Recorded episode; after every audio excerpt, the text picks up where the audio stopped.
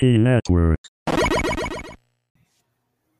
All right. We need to make an extended version of this. There we go. Like two and a half minutes so I can bump it in the car. I have one. I'll get it to you. Hell yeah. Welcome, ladies and gentlemen, to another episode of ET Network. I'm your host, Deadman. With me, as always, Grave Robber, DJ, my brother, and my first favorite TikToker, my second favorite Jew, and my third favorite porn star, Zach Galloway, is joining us. I have to know, who's your first favorite Jew? Mel Brooks. All right, fair enough. That's fair, yeah. Yeah, I'll go with Magneto. Eric Lensky? But he's like angry Jew, you know? Nobody likes Jews when they're angry. You know?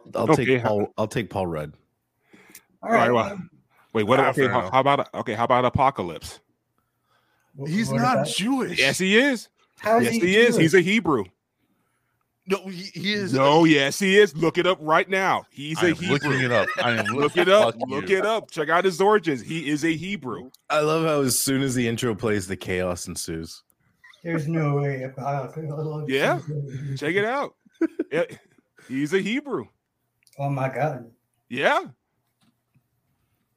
Apparently, my search history is very strange. Yeah, he's a Hebrew. Like I said, a lot of people mistake that for Egyptian, but no, his origin is he's a Hebrew. He is a Jew. I don't know what to say to that. I feel kind of bad now. But yeah, I know, right? Yeah, that's right, Dead Man. Look it up. Eat your shame. I'm looking it up, and I'll eat anything that's put in front of me. Because Zach just confirmed it just right now. He's a secret. All right, so it was retroactively done. Fuck you. Yeah, sorry too. Sorry, man. I told you. Don't question me when it comes to comics. People don't think it be like it be, but it do. It do. Yeah. So it was retroactively done that he was changed to a Hebrew. No. I'm not dissing Zach. Yo, Zach's awesome. I'm just letting you all know. Don't mess with Jews. Yo, they'll fuck you up. Coming from a German. As long as it's, if it's convenient, we will. But other than that, if it's not it's too hot much out, trouble. It's. So, well, let's. I guess we started the chaos already, and let's do the wrap up. DJ, go first. What have you been up to this week? We'll go to Grave Robber and Zach can go last. We can lead by example. Well, you already know, Deadman, but for the rest of it, working on the first pure original audio drama, which I need the credits for that, Deadman. Like that's like literally the last part I need before I begin finalization. Oh yeah, shut up. Keep going. What's up, Zach? Don't hit your head. What is an audio drama? An audio drama is just like a TV show that has absolutely no visuals or anything else. It is purely audio, sound effects, dialogue, narration. It's like an old school radio show. Yeah, it's like an old school. Like books on tape, pretty much. Yeah. And so DJ and I have been working on producing our own audio dramas. And I do believe that right now, I'll get to that later. All right, DJ, keep going. I'll get to that in a second. Yeah. Also, I've been watching Ghostbusters: Afterlife like a lot. You can't argue with that, right? I watch it, and I'm not gonna lie. And I've been reading rereading a lot of Stephen King, and the extended. I mean, I have to stress that enough. The extended lore of the Cthulhu mythos. I mean, after what's her name took it over? Well, yeah, I mean, actually, quite a few people took it over, because I'm sorry, like I said, I mean, I am a Lovecraft fan, like I said, like of his work, not the person himself, obviously. But I love the name for his cat. Oh yeah, don't. It's become such a meme, right? But there's one problem he's always had, and Deadman can say, Deadman and anyone who's like a proper writer can attest to this. He has a problem really describing things. No, he describes like no problem. The problem is characterization, and like he's bad at structuring. So, and as a lot of the stories, if you notice, they're kind of incomplete.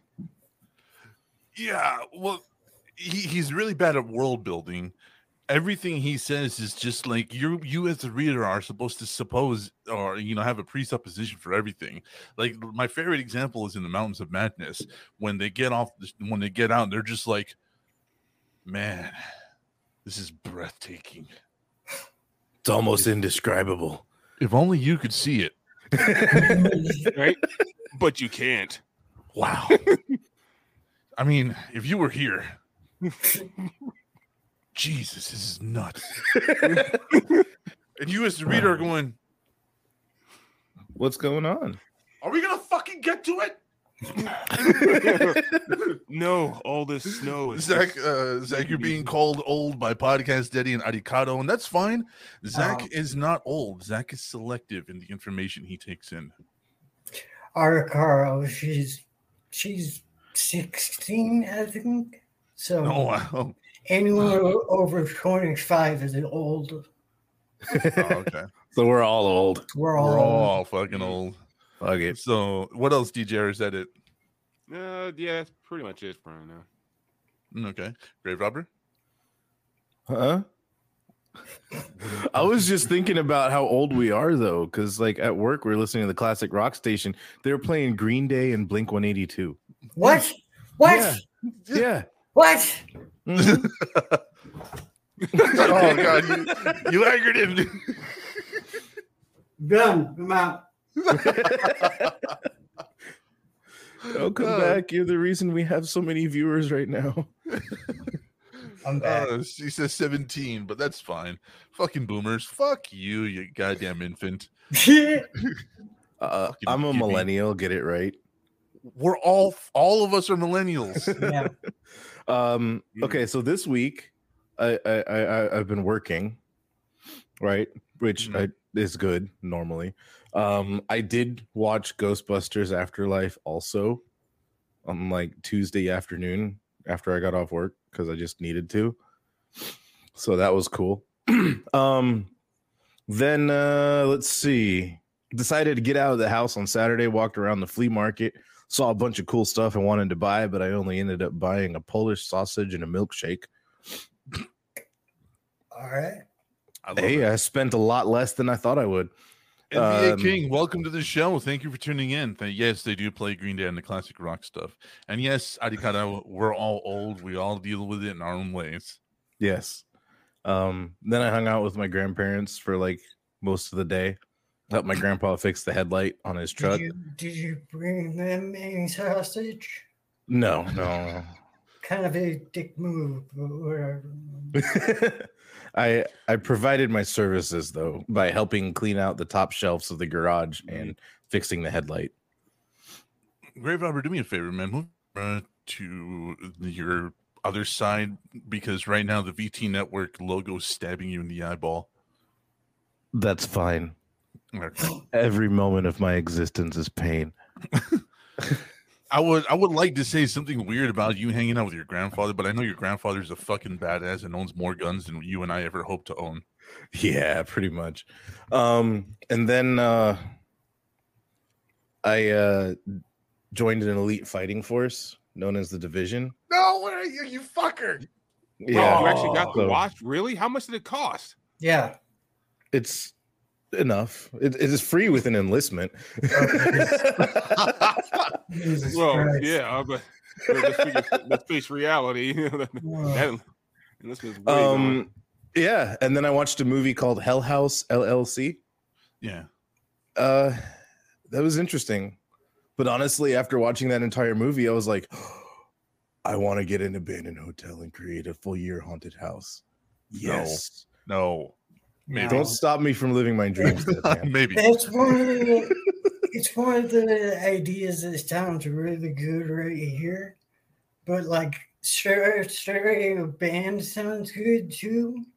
Until you do it. Okay, valid point. Yeah. But that was pretty much my week in a recap. Arikado stands now, just want Deadman to keep talking. You'll hear plenty of me talking. Don't worry, I tend not to shut up. And I promise there will be a point where you want him to stop talking. Yeah, fuck you, Gibby. I'm gonna slap you in your Michigan dick. I swear to God. That's all right. He has like 30 extra in the stock room. Yeah. Learn something new every day. Didn't know dicks have nationalities or state allegiances. Yeah. Statehood. Yeah. So Zach, what have you been up to this week? What have you been watching, participating in?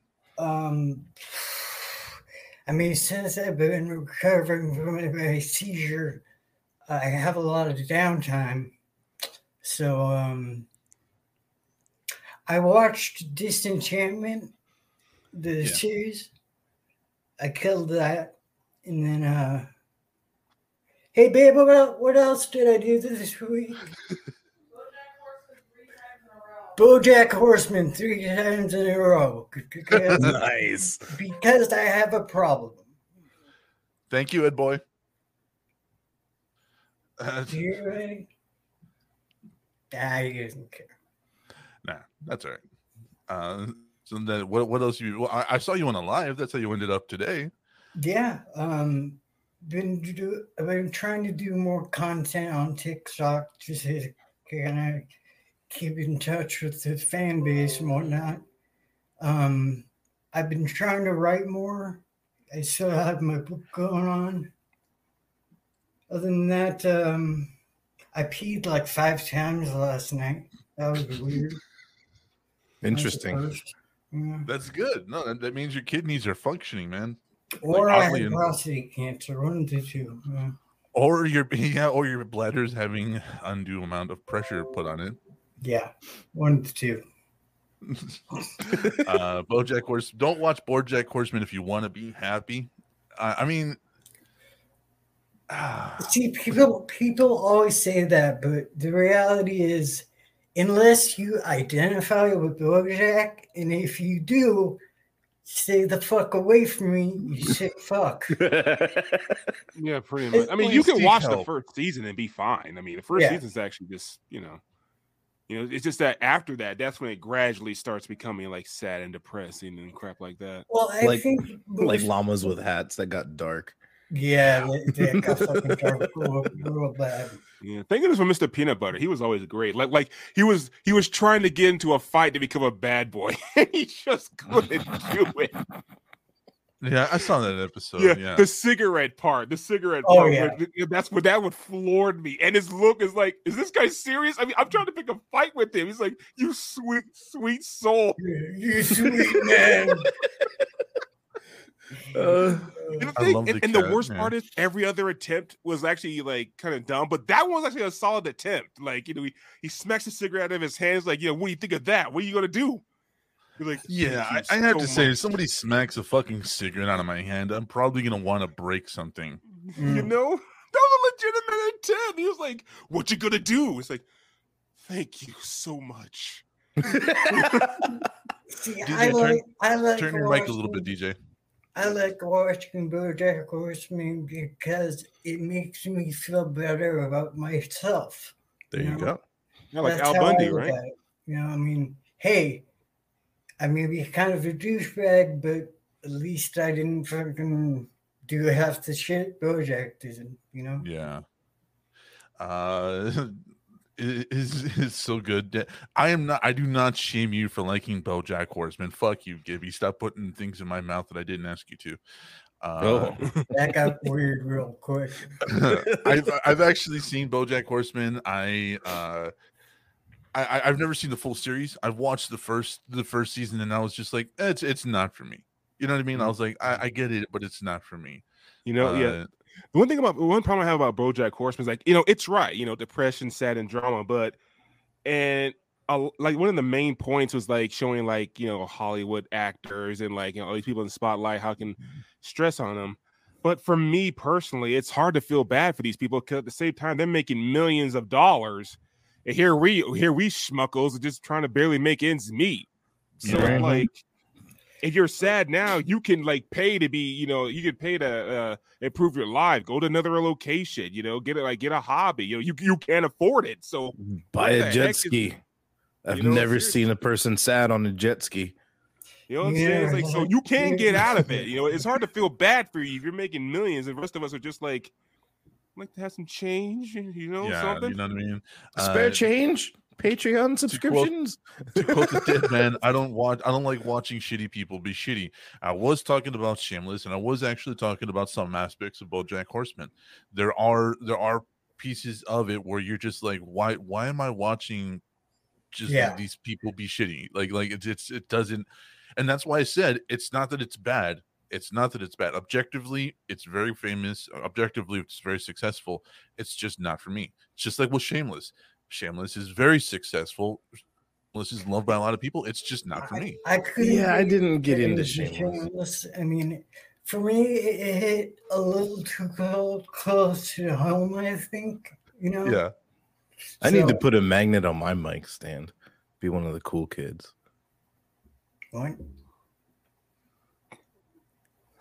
You okay, Grave Robber? Well, no, because Deadman's over there talking, messing around with the magnets on his mic stand. I'm like, oh, I want to be one of the cool kids. Oh, that's school, huh? Oh God! Jeez, what class would that be? You'll learn about Bojack at school. It could be a lot of things: a creative writing class or a direction class. It could also be voice acting. As for me, I would have argued watching... more. Huh? Oh no! I mean, I would have argued. I mean, yeah, you're right about the brass voice acting.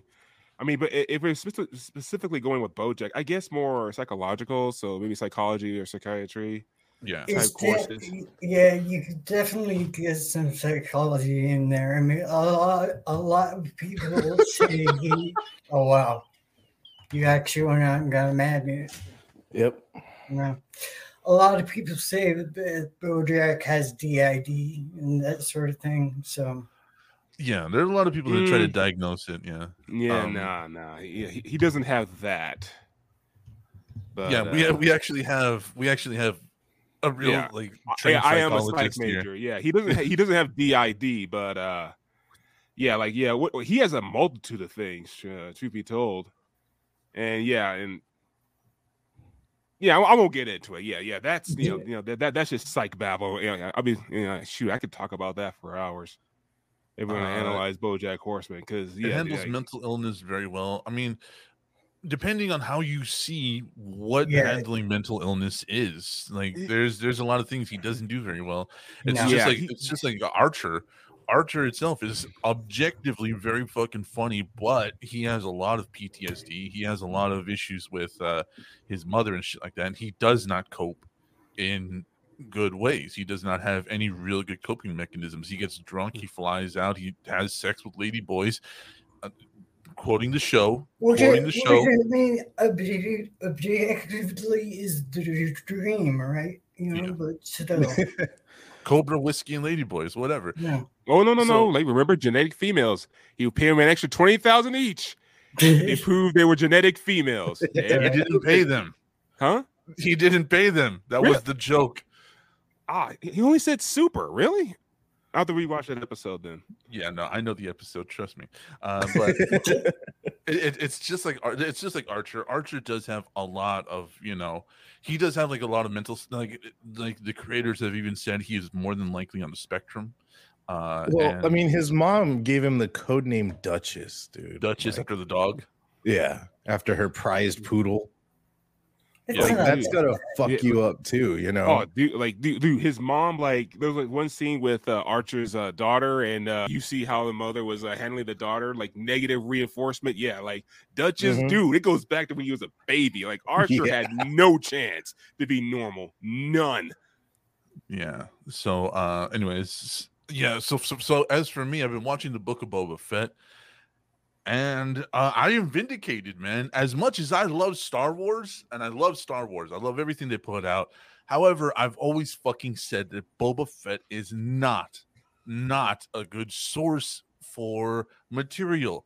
And this fucking show just proved me right. People are praising this thing. Because they borrowed The Mandalorian. They literally borrowed Djinn Djarin.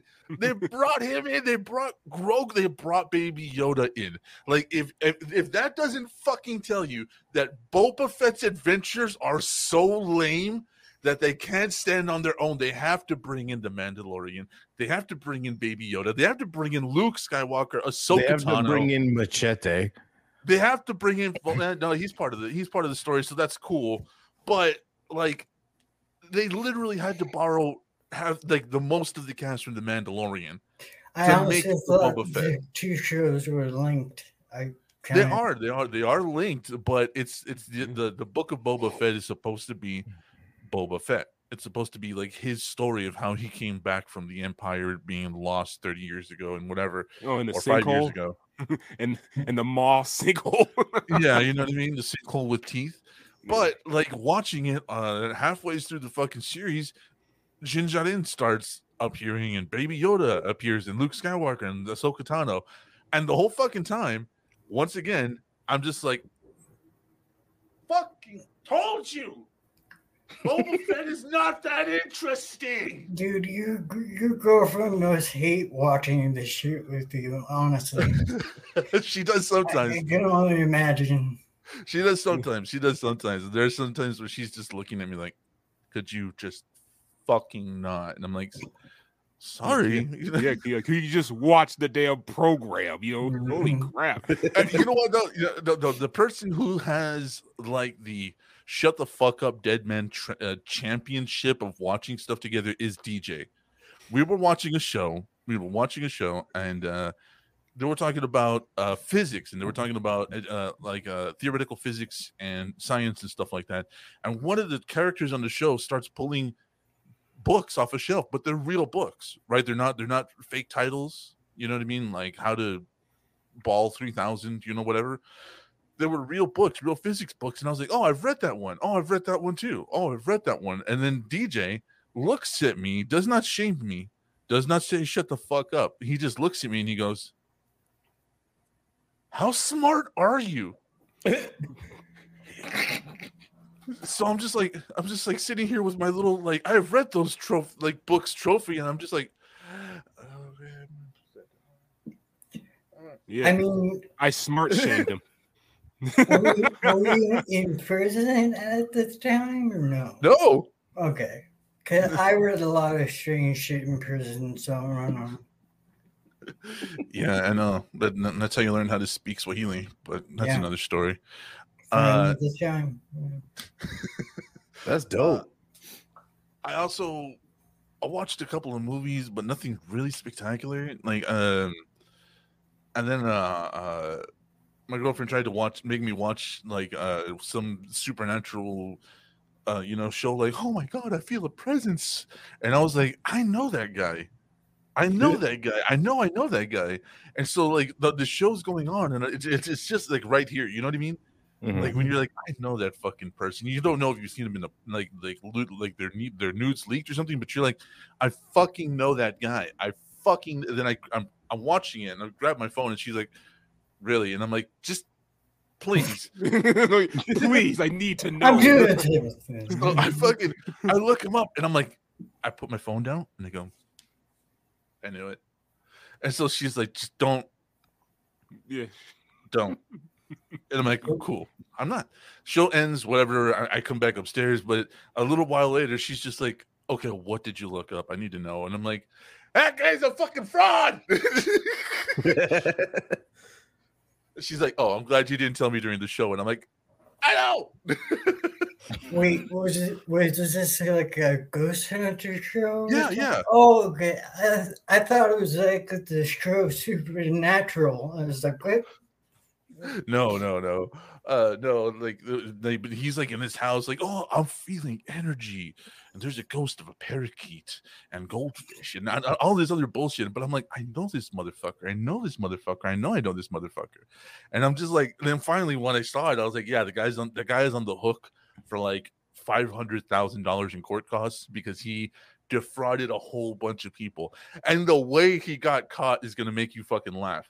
So he didn't get caught because somebody was like, wait, you said this and I researched it. No, this dude concocted literally from the ground up this entire story, an entire story from the ground up about a dead girl, about it haunting his house, about who, what the name of the girl was, and he put it all on the internet, right? On various sources, all tied to one address, all bullshit, it's all fake, and the guy just concocted this story and just created sock accounts and like wove it into the internet. And then when the guy shows up and he starts spouting the bullshit on the internet, oh, I feel the ghost of Caroline in here, and she's been this, and he's just like looking at this guy the whole fucking time like, do ya? Yeah, that's I mean, if you can't trust your ghost hunter, who can you trust? Right? Yeah, you know, Ghostbusters. Yeah. Deadman has been cursed with knowledge. I have. Mike says Sesame Street. Yep. It has Lady Boys. Deadman's focus was not going to be anywhere else. Granted. Is Zach open to questions from the chat? Of course he is. Yeah. I'm very open. That's how we met. That's how we met and how he subscribed to DJ's OnlyFans. But anyways. True. I can't see the questions though, just letting you know. I would subscribe, but I can't afford it. It's $2 a month, Grave Robber. Come on. Hey, I can't afford it. You know, this isn't like McDonald's Big Mac or like, you know, McDouble. No, you're getting prime beef with this one. Yeah. So you get what you pay for, brother. All right. Jesus Christ, I was trying to figure out how to show the questions and it just hit me. Anyways, so Zach has been working on a book, and we're all writers here. And the thing I kind of wanted to get to, speaking of literature, was I believe now all three of the hosts of ET Network are involved in Dark Charm Media as voice actors, writers, or in some capacity. And we're going to be moving forward with Danny as of yesterday to be part of that whole thing. So in case you want to hear all three of us voice act and or some of our writings, tune into Dark Charm Media. And just search it up on any of your podcast apps. It's out there. It's going to be... Yeah, Zach. What is Dark Charm Media? Dark Charm Media is an audio drama podcast and radio show. Yeah, Zach. Audio drama like the thing from before, right? Yes. Okay. Yes. She will animate the book, says Arikado. TikTok is getting as bad as Facebook, censoring and banning people for stupid shit. Apparently, there was a reason for that, and that's because they're trying to roll out an adults-only niche part of TikTok. So they're bringing back more and more accounts that were banned for like that kind of stuff. But so the book, as we've known before, is about your time in prison. But go ahead, just give us the elevator pitch about it. Tell us about it, man. So it's broken up into two parts. One part is my time in prison, and that's called The League of Incarcerated Gentlemen. And then The first part is called American Shadows. And that's, I think people are kind of surprised when they go to my Patreon and read some of it because it's kind of dark. I mean, it's how I got into that life, you know, the things I lost and people I buried and stuff like that. So, I mean, I kind of try to warn people that it's not just fun and games with the book, you know. I mean, I know everyone loves the character that I've already introduced on TikTok, but still. So yeah, that's the book. It's going along pretty well. I know some of the characters that you've introduced on TikTok are some of my favorite things, and I know there was an unfortunate passing of one of your friends recently, and I just wanted to we haven't been in contact too much lately, but we have started rekindling contact, and I just wanted to extend my condolences for your loss. I do appreciate that. It's been I never really fathomed how difficult losing Shaggy was going to be. But on top of it, I now have, 1.2 million people who want to know more about him and, constantly ask me about him. And there are some days where I just want to tell people to fuck off, bro. I don't want to talk about my dead friend right now. But I understand, and I have an obligation to tell his story the best I can. So, yeah, but I appreciate that, Deadman. And I think I speak for Grave Robber and DJ as well. That we are sorry for your loss. We've all lost friends recently, and there is no good way to do it. There is no good way to say that. We do have some questions. What was the best way to survive in prison besides being pretty? Well, being pretty is not always a good thing in prison, first of all. The best way to survive in prison is find your niche or find your hustle and stick to that hustle, whatever it is. If you can draw, congrats, you're a tattoo artist. I was a boxer. That's what I did. I did commissary fights, and that's all I did. That's. I've heard that before from other. I think what's his name? The other prison TikTok guy that you guys Colin make fun of. Colin Ray. There you go. That's another day. Like that, you guys make fun of him a lot, but like honestly, I did check out a lot of his content and. I was like, this is a very loud, angry man. It's weird because he's not at all. When you talk to him in person, he's very level. And there's something about when he gets it on camera, that he's just in your fucking face. It's very strange. Why in prison? That's because he was in prison, Mike. Is there an audio version? There will be an audio version, Mike. Mm-hmm. What's with the face, Hengel? That's just Hengel's face. I was born with it. What? I don't know. I guess that's just my listening face. I don't know. Yeah. So, we're fiction writers, DJ and I. Grave Robber has dabbled before, so we can kind of relate to the writing aspect. What has been the most difficult part of writing for you? For me, so I've actually started working on this book when I was in prison, and there was a lot of things that I was going through at the time that took up all my energy, so I couldn't really focus on stuff from my past, And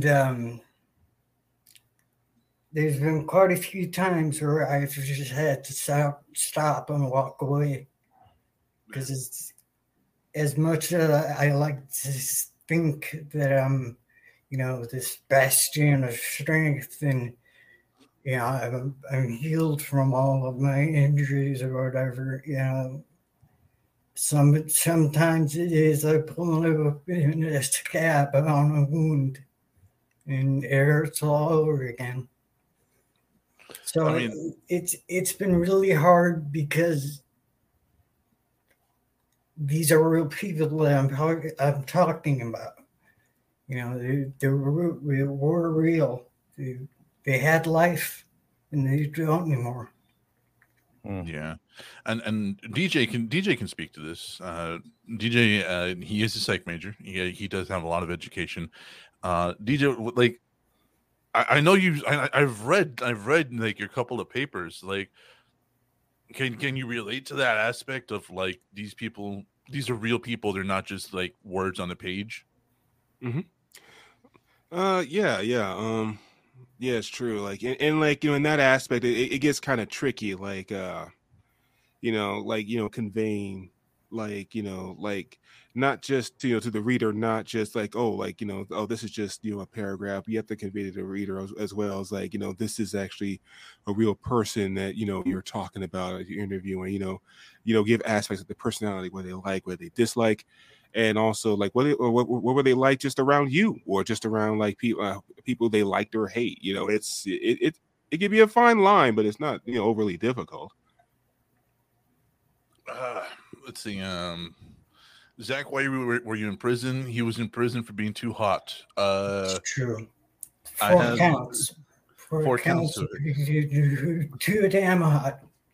Arikado says she still has your WAP video. I do too. After prison, and everything you've been through, have you become spiritual in any way, Zach? Okay, I'm Jewish, so my relationship with God is always complicated. It's not that I don't think he exists. I just feel like he's been away on business for a while. You know? It's kind of where I'm at with the whole thing. Like a question for Grave Robber, like considering everything, because Grave Robber was a Marine, he was deployed and everything else like that. Have you read any books, Grave Robber, of like people being deployed or anything, and like actually been able to like look at like similarities or look at story, or has there been a movie that has like related to your experience like as a Marine? I mean, I don't know how to read. Okay, movies then. I don't mention movies out for a specific reason. Shut up, DJ. Sit down. I mean, I'd say not really, honestly. Like, but I don't know. I don't even understand what reality is anymore. So I feel that. Like when I watch a movie, it's like, hey, I'm watching a movie. My biggest thing is I tend to point out like firearm inaccuracies a lot. Yeah. It's kind of like with me watching a prison movie. Like, I know I am no Eddie with this, because I'll be like, no, steelers don't do that. You know, guards don't do that shit. You know, like it's just that's something that I always find hilarious. Is like, yeah, because I do the same thing with firearms, and I do it with like. With like anything like when they're pretending to like make a movie and like you see the camera and the camera's not even fucking plugged in, or it doesn't have the audio sources, or you see the sound guy but he doesn't have a pack on, and like I'm just like, what are you doing? What are you doing? What are you doing? You have a real sound guy right there. You can just copy his fucking look. Like, come the fuck on. Mike Smith says for Hengel, for Grave Robber, Chris Kyle, American Sniper. That was a horrible movie. How do you really feel? God damn. There was a lot of controversy over that film. With just the Bobby Ventura of all people. And accuracy, yeah. And yeah, it was whoop. I think I'll just let Grave Robber tackle that one. He's the only one that was in the service. What do you think, man? Yeah. About the American Sniper? Yeah. Oh my God, it was like such Hollywood drama. I don't know. Really, the thing that bothered me the most about the movie was the inconsistency. It's just like, is he training? Is he on leave? Why is he on leave in the middle of sniper school? Yeah. Why are they arguing over a doll? That was bad. That was bad. Yeah. I mean, but this is Zach's show, guys. It's not my show. Well, no, because I want you to be a part of the conversation too, and you know, arguably, American Sniper has been one of the biggest adaptations from somebody's personal experience into film and TV and stuff like that. It's very strange to me how they can have so many people who are on set as, you know, consultants, and still get so much wrong. With either war or prison, you know? And I think at the end of the day, it's just their choice to make a better movie, you know? Yeah. I mean, like, when I've been involved in certain, you know, like music video shoots and stuff like that, and you see the guys with the guns and they got their fingers on the trigger, like even if it's a fake gun, I will tell the performer, take your fucking finger off the trigger. You look like a moron. Right. Oh, but I'm pretending to shut the fuck up. Take your finger off the trigger. You look like a moron. Okay. I know DJ's also been part of production and stuff like that, and you know, stuff like that has come up, right, DJ? Mm-hmm. Oh yeah, yeah. Glad to have you with us, DJ.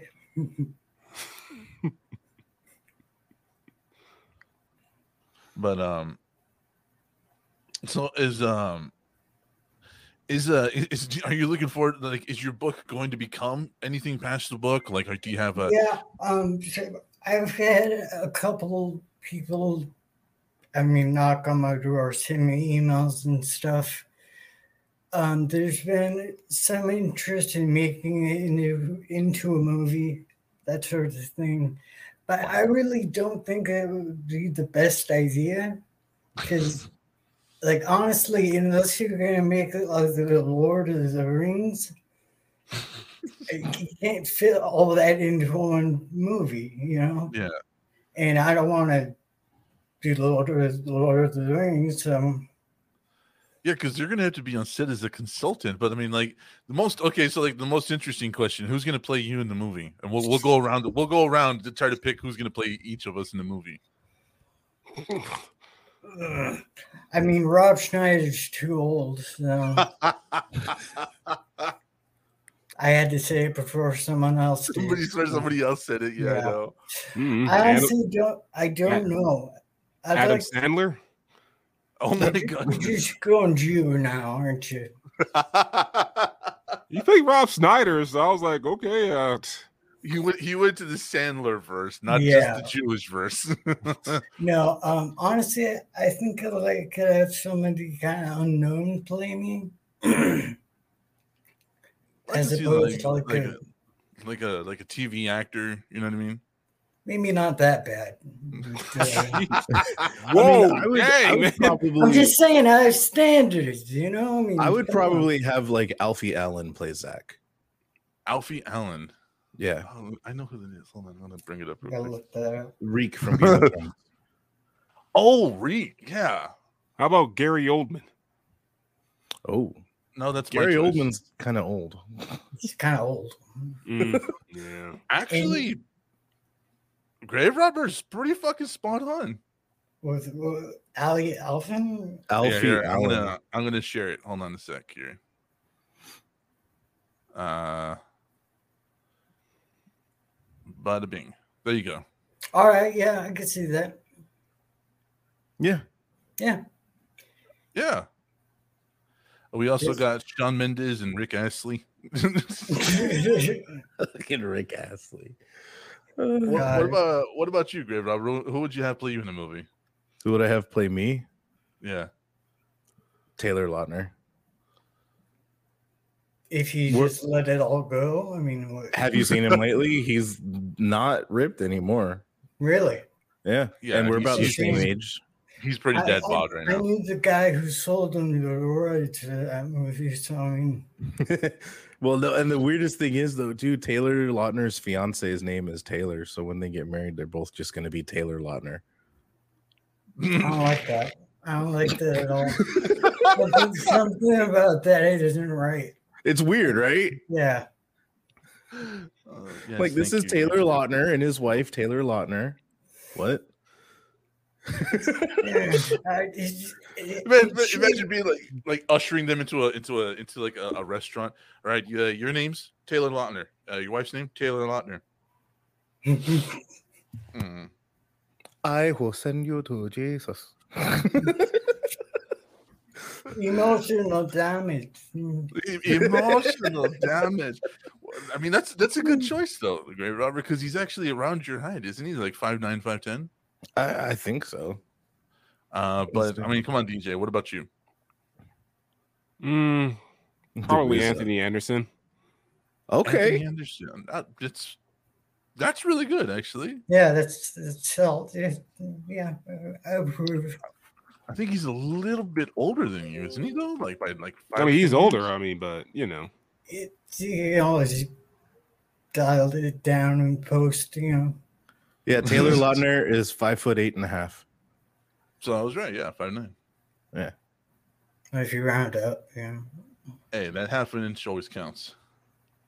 Yeah, it does. So who play you, Deadman? I haven't the slightest fucking clue. That's Horatio Sands. Horatio Sands. I mean, let's see. Hold on. There's this one extra that I saw in the background. That's not bad, actually. Horatio Sands, right? Yeah, that's not bad at all. Like, yeah, let's see it. Pop it up, Deadman. I'm grabbing it. Hang on. Here we go. Yeah, that'll work. What did I say? Yeah. There you go. Work. Gabriel Iglesias for Deadman. Fuck you, Mike. that's a really good call, man. There we go. Man. That's us casted. That's all of us casted. That's not an expensive cast. No, not at all. I feel like Taylor might give us a little problem with the contract, though. She seems like a dick. I've seen interviews with him, and like, it always. Taylor seems pretty wholesome on his Instagram, though. Yeah, but on like his Instagram, I seem wholesome on Instagram. Yeah, well, you just seem like way sexier on Instagram. No, there's always that. But yeah, Javier Bardem. I don't know. Hold on. Like I've seen him in interviews, and okay, that's another one. That's another one that could play me, but I think he's a little bit too handsome. We could get Pedro Pascal to put on like 60 pounds. That'll work. Or get Carlos Mencia. Fuck you. I'm gonna pick you up and shake you. I swear to Christ. I'm just saying. I'm trying to find a really shitty picture of Javier Bardem so it looks more like me. Hold on. Hey, there we go. Hold on. Got it. Yeah. He looks like a wrestler. He seems like he's too handsome for me. Look at this.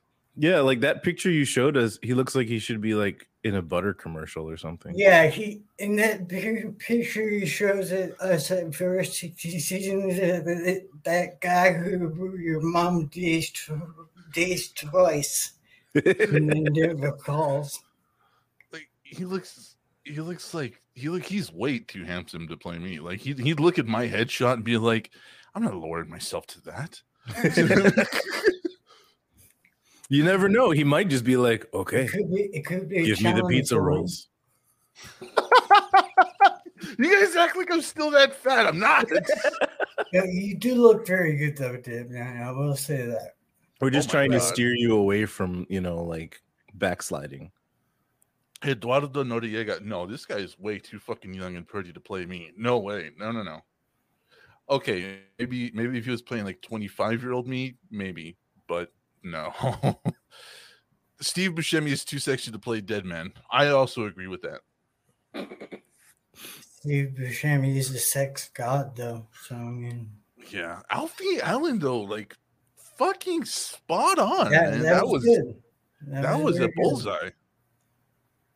Like I didn't even think of him. Like I was thinking like who's an American actor we can do for that? But like then like you hit. Just perfect. And then you realize that the movies just don't have American actors in them anymore. Yeah, we don't. Like DJ and Grave Robber have talked about it. That half of the cast of The Walking Dead are all English actors. Yeah. Like Lauren Cohen. Okay, she was born in America, but she learned to act in England.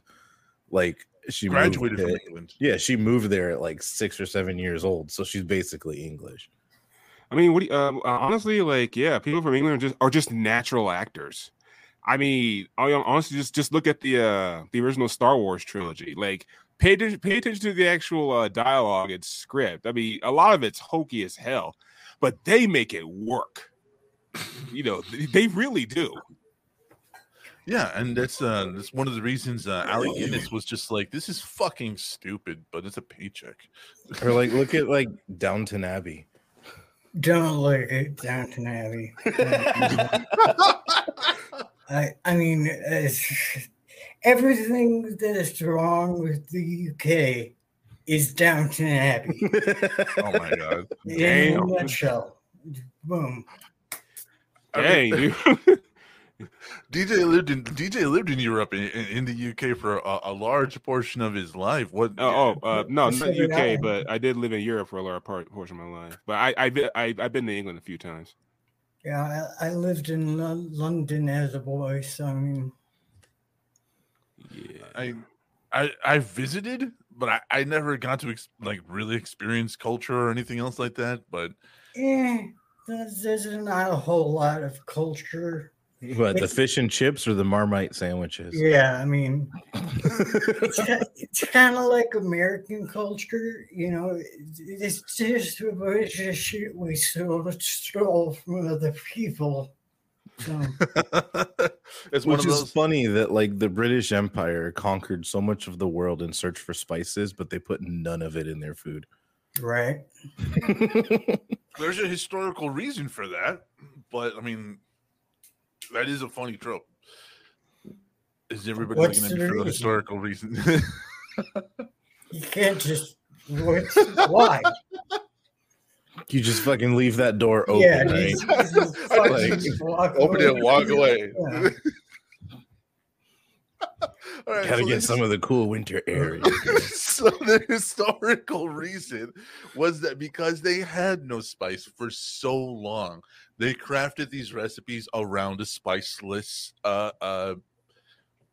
rack, right? So they would use stuff like lemons and stuff like that. So literally every English food, including stuff, was created because they didn't have spice. So culturally, it's been passed down through generations and generations until about the 50s and 60s, when they actually started adopting more and more Irish and Pakistani into the country, where the food and the culture started to change. But Irish food is almost as bad, if not sometimes worse, than English food. I mean, I get it. I get why they're drunk all the time. I do. I understand. You know, I've got family in Limerick County. I go and see them every now and then for a week at a time. Any more now, go crazy. Sounds like Indiana with weed, yeah, pretty much. But I mean, that's exactly why. Is because culturally speaking, they crafted recipes for hundreds of years with no spices because they didn't have any, and it wasn't until the 40s, 50s, and 60s that they started adopting stuff like that. Which is weirdly enough why Freddie Mercury was often called a packy in UK media. That would denigrate him and call him a Paki, and that's literally shorthand, like a slur for a Pakistani. Yeah. Well, he was part Indian, right? It was a weird thing. I'm pretty sure that his father was from India. Let me see. What's I should know. Right, I'm gay. Zanzibar, Stonetown, Tanzania. I have Tanzania or Tanzania? Tanzania. I'm from Texas. Shut up.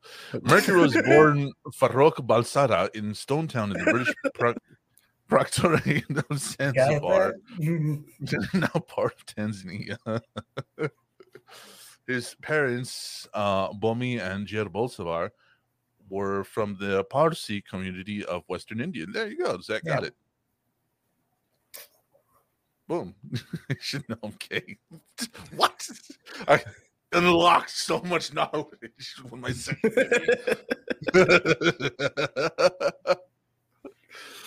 I mean, it's weird though, because culturally speaking, that's what happened, and we've been talking a lot about Freddie Mercury, and funnily enough, we played 2 seconds of Princess of the Universe, and our YouTube video got fucking demonetized. For 2 fucking seconds. Yeah.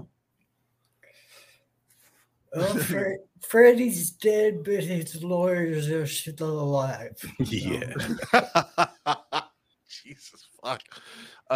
Gay Jew, Zach, can I use you to tick off that on my bingo card? Go ahead. Hey, Zach's all about giving. Mm-hmm. So I mean, like, so I mean, getting back to your book and getting back to the stuff you do like that. Like, are you looking into, like, are you excited about any ventures that are going to come out of it? Can we be in any of them?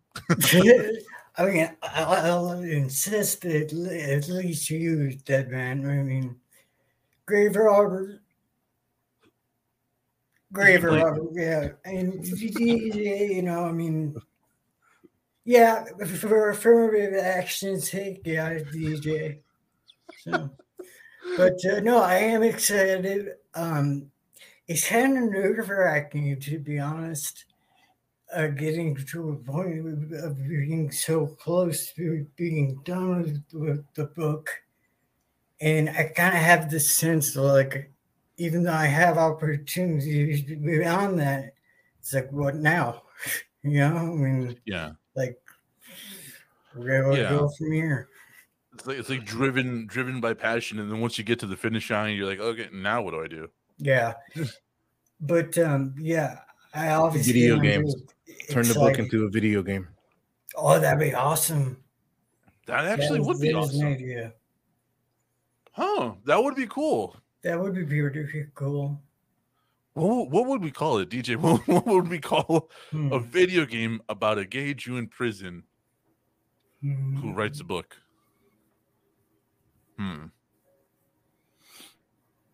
Auschwitz. Here we go again. Oh shit! Oh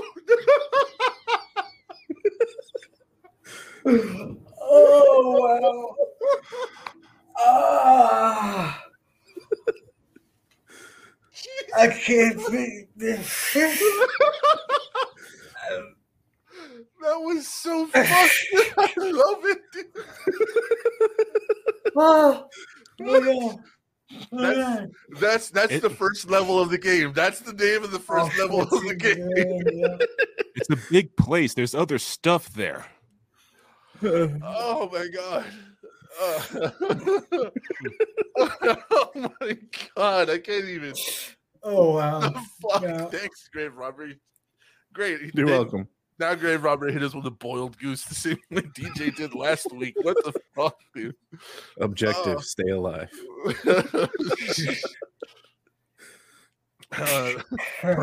press X as fast as you can to clench down.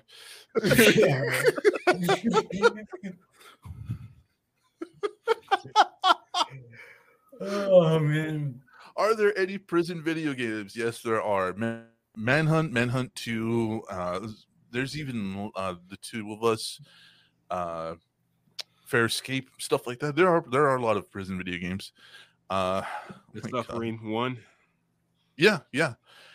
Jesus Christ! Like, I'm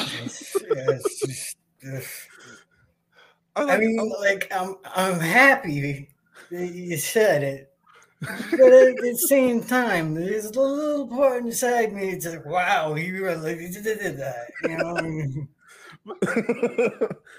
The content creator was like, yes. The Jewish guy you knew was like, wait. Oh, yeah. It's a good joke.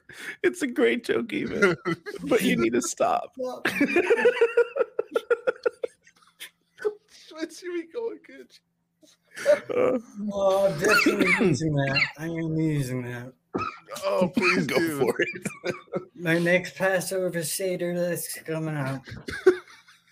The next time you're asked to speak at your family dinner, stand up. Oh, and that's Schwartz, the first. Here we go again. Am I right?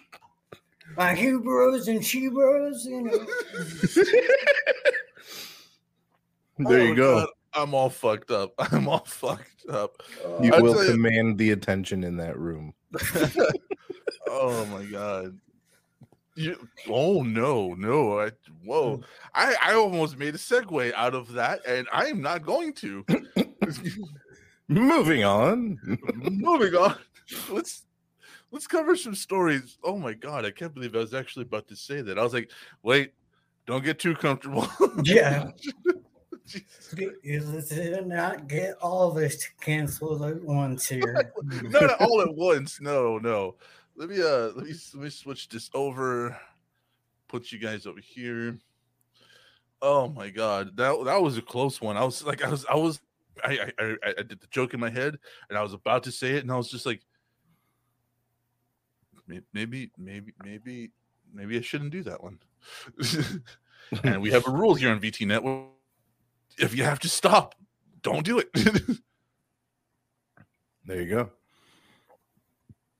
All right, so let's go ahead and just talk about some fuckery. DJ sent a bunch of stuff in, and one of them he doubled up. Discussed DJ and Zach. Hold on. Would the Jews have to win a game called Auschwitz? There is actually one first-person shooter game that does partially take place in Auschwitz. So it's pretty fucked.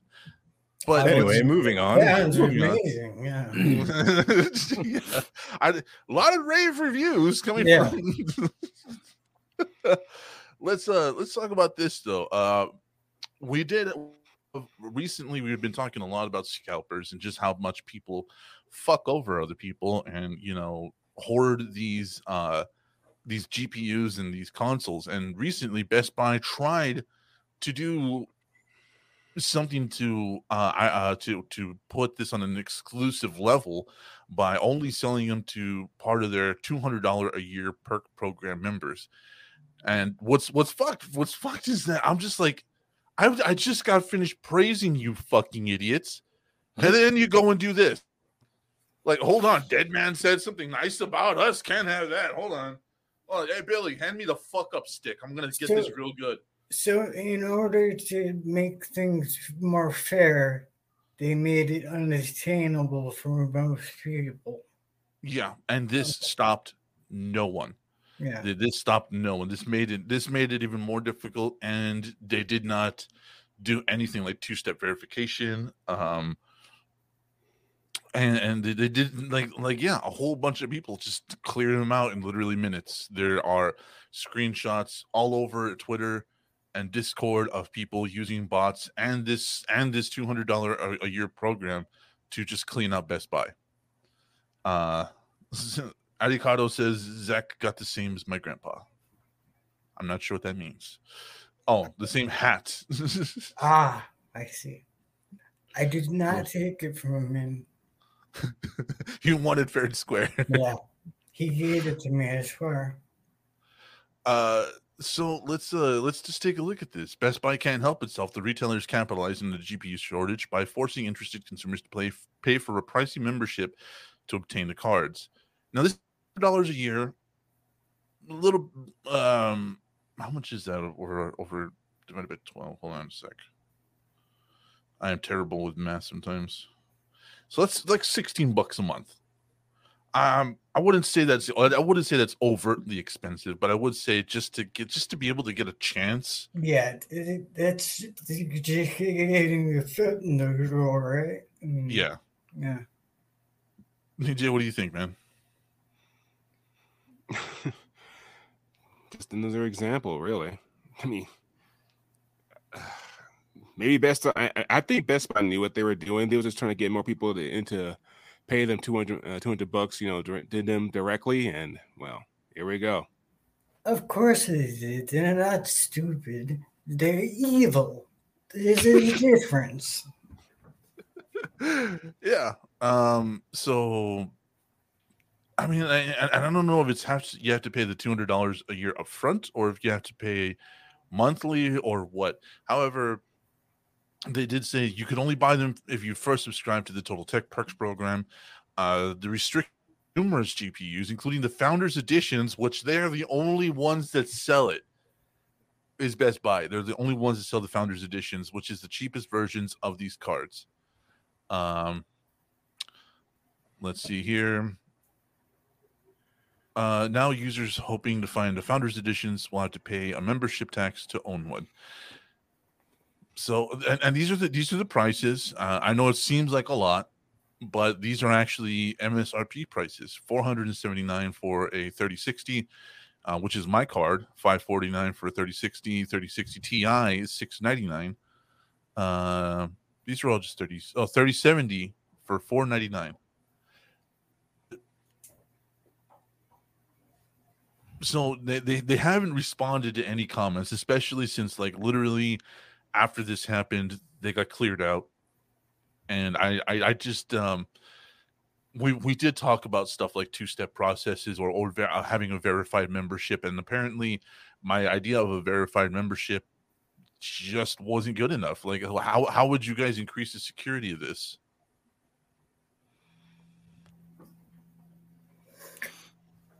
Okay, whenever you have,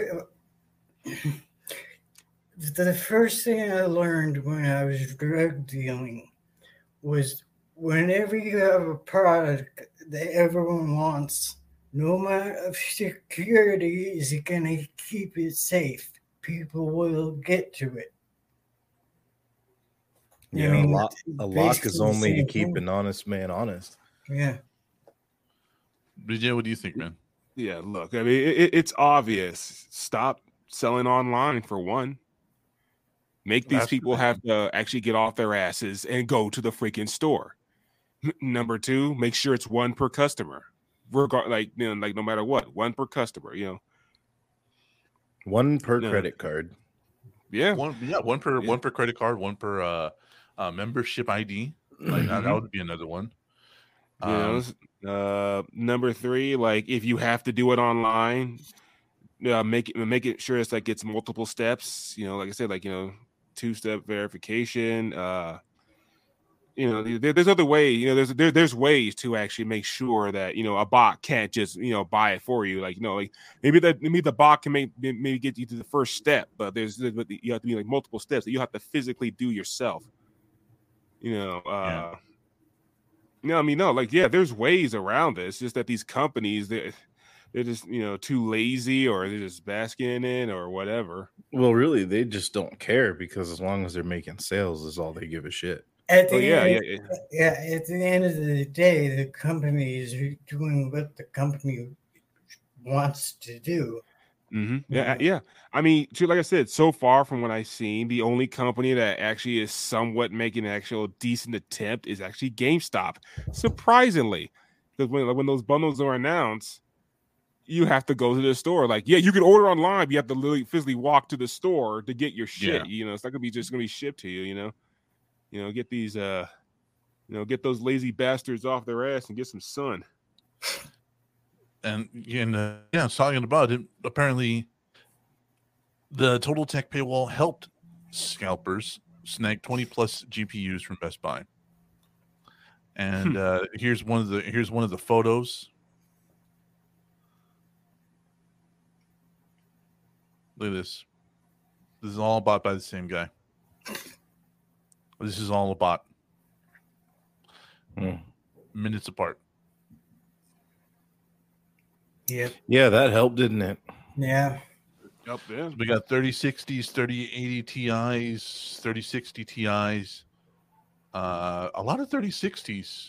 I don't think he's going to get a lot of return on the 3060s, because that's like literally the lowest tier.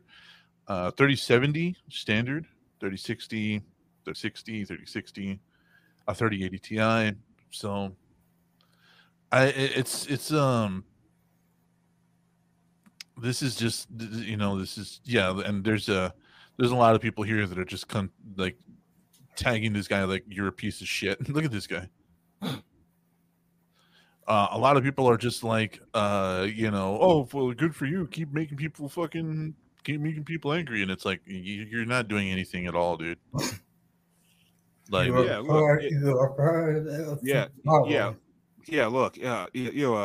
you have to understand something here. Like, in the beginning, yeah, you can blame it all on the scalpers, but at this point, it's been like over a year now.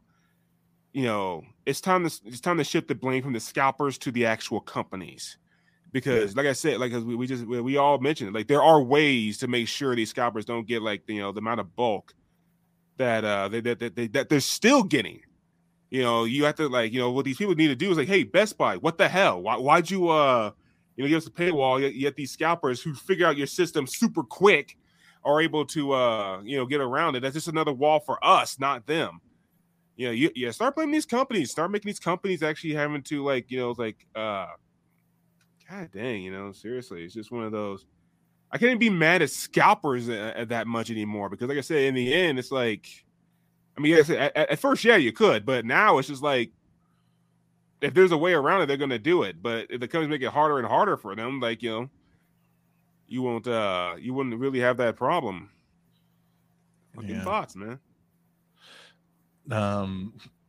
We got a question here that says, what do you think of others doing videos about you, Zach, and why you, quote unquote, disappeared from TikTok?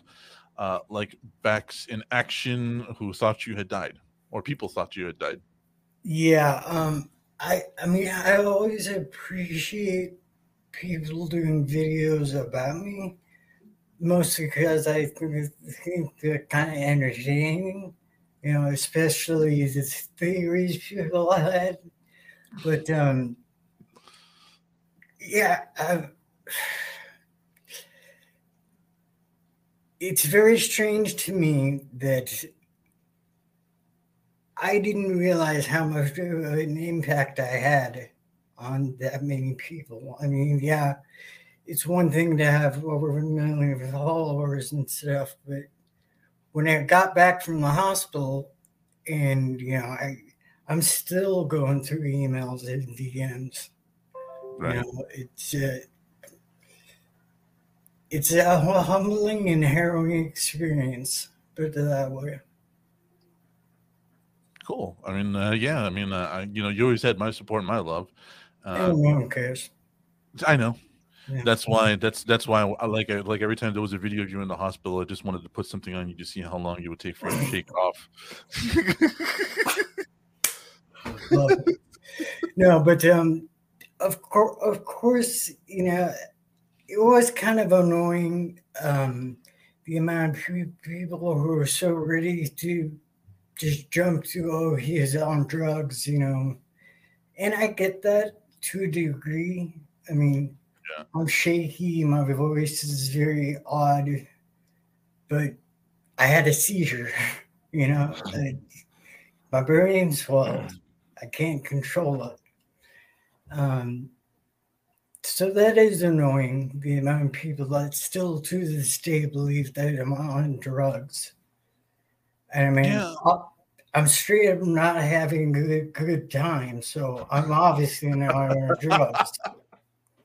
Like, this is not a party. Yeah. So. No one's having fun over here.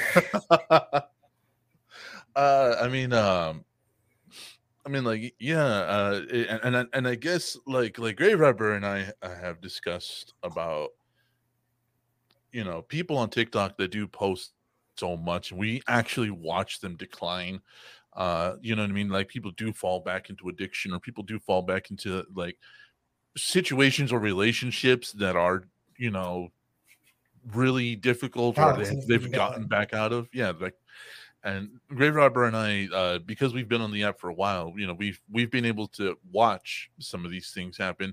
I know DJ on YouTube followed a few creators who got out of situations and, you know, were good for a year or two and then suddenly relapsed and went right back in. So I don't know if it's a social media thing, you know what I mean? Or if it's just a human thing.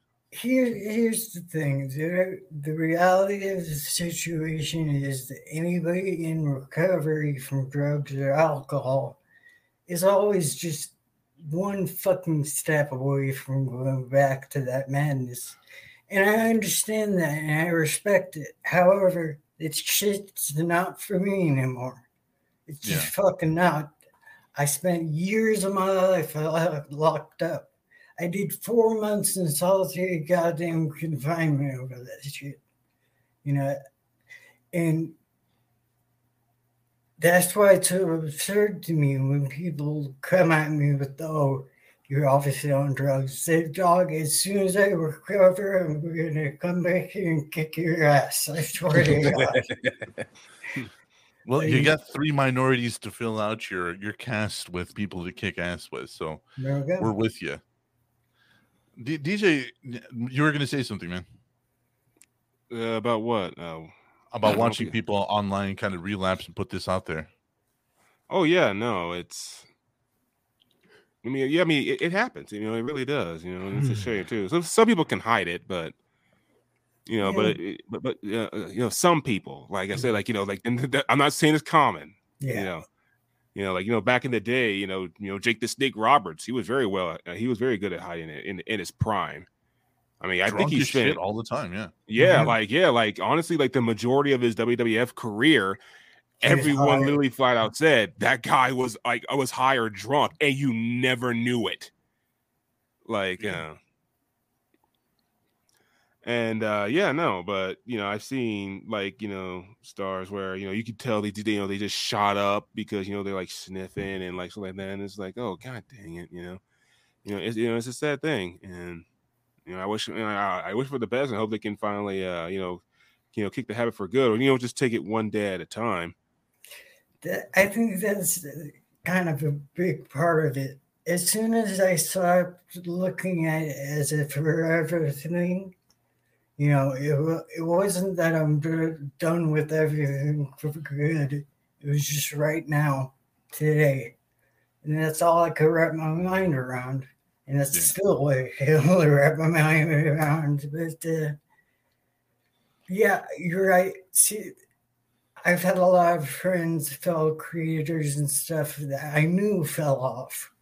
You know, and I mean, I'm not going to say names, but I called one up a while ago and just let them know, and it's, dude, it's not the end of the world. You fucked up, you know. That's it. Just leave it. Walk away from it. You know, but this kind of culture we have of watching people and watching this decay of people feeds that downward spiral, that guilt that they have. When in reality is, if someone struggles with addiction and they fuck up, it should be treated just as that. If I fuck up, you know, so what? Yeah, no. Another day.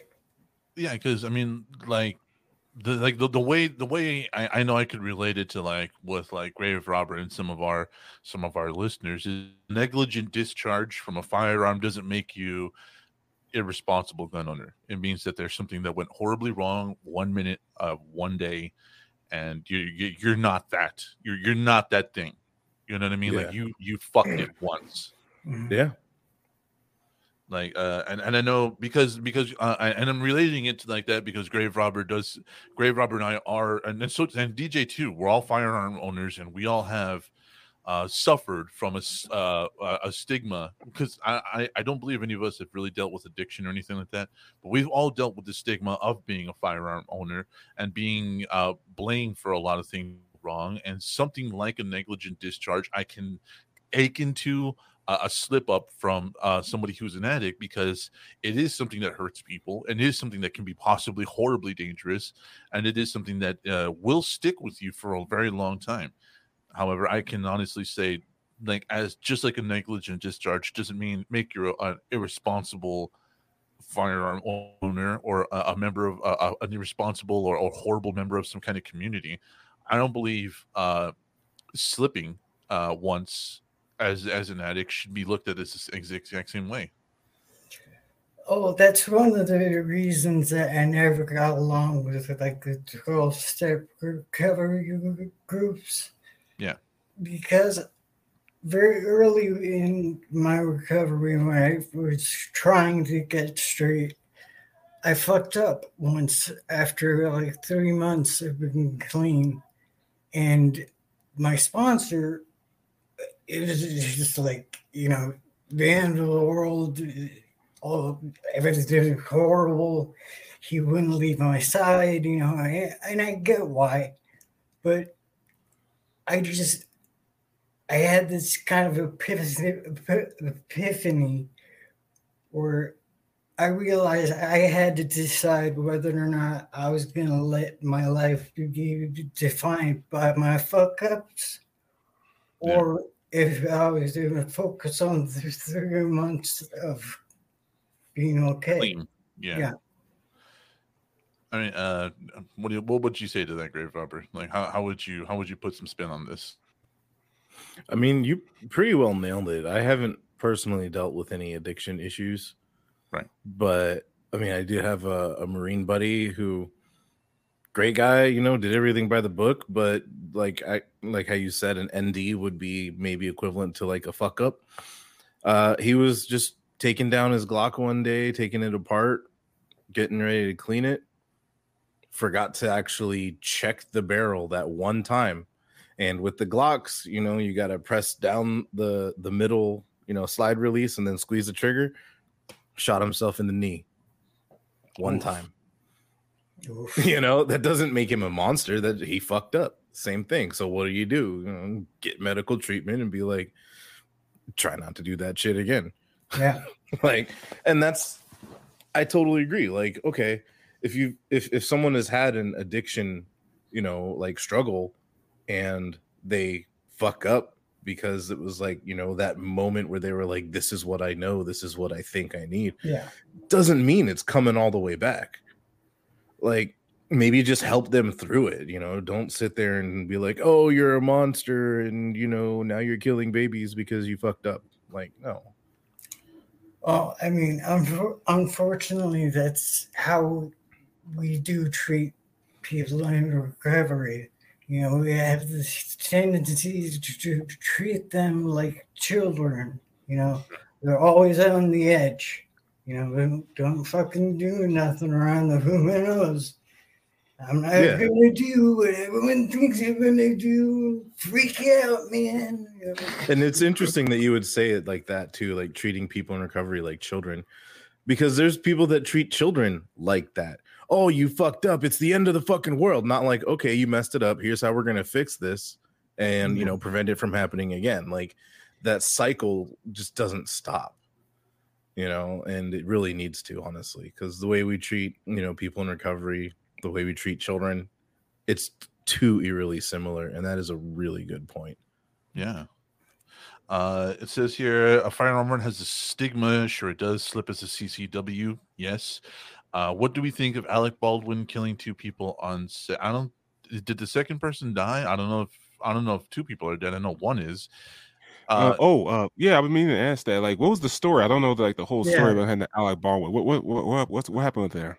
He killed two people with one shot? Was this the magic JFK bullet? What was going on there? I don't know if the second person died. Hold on. Yeah, like what's the story behind it?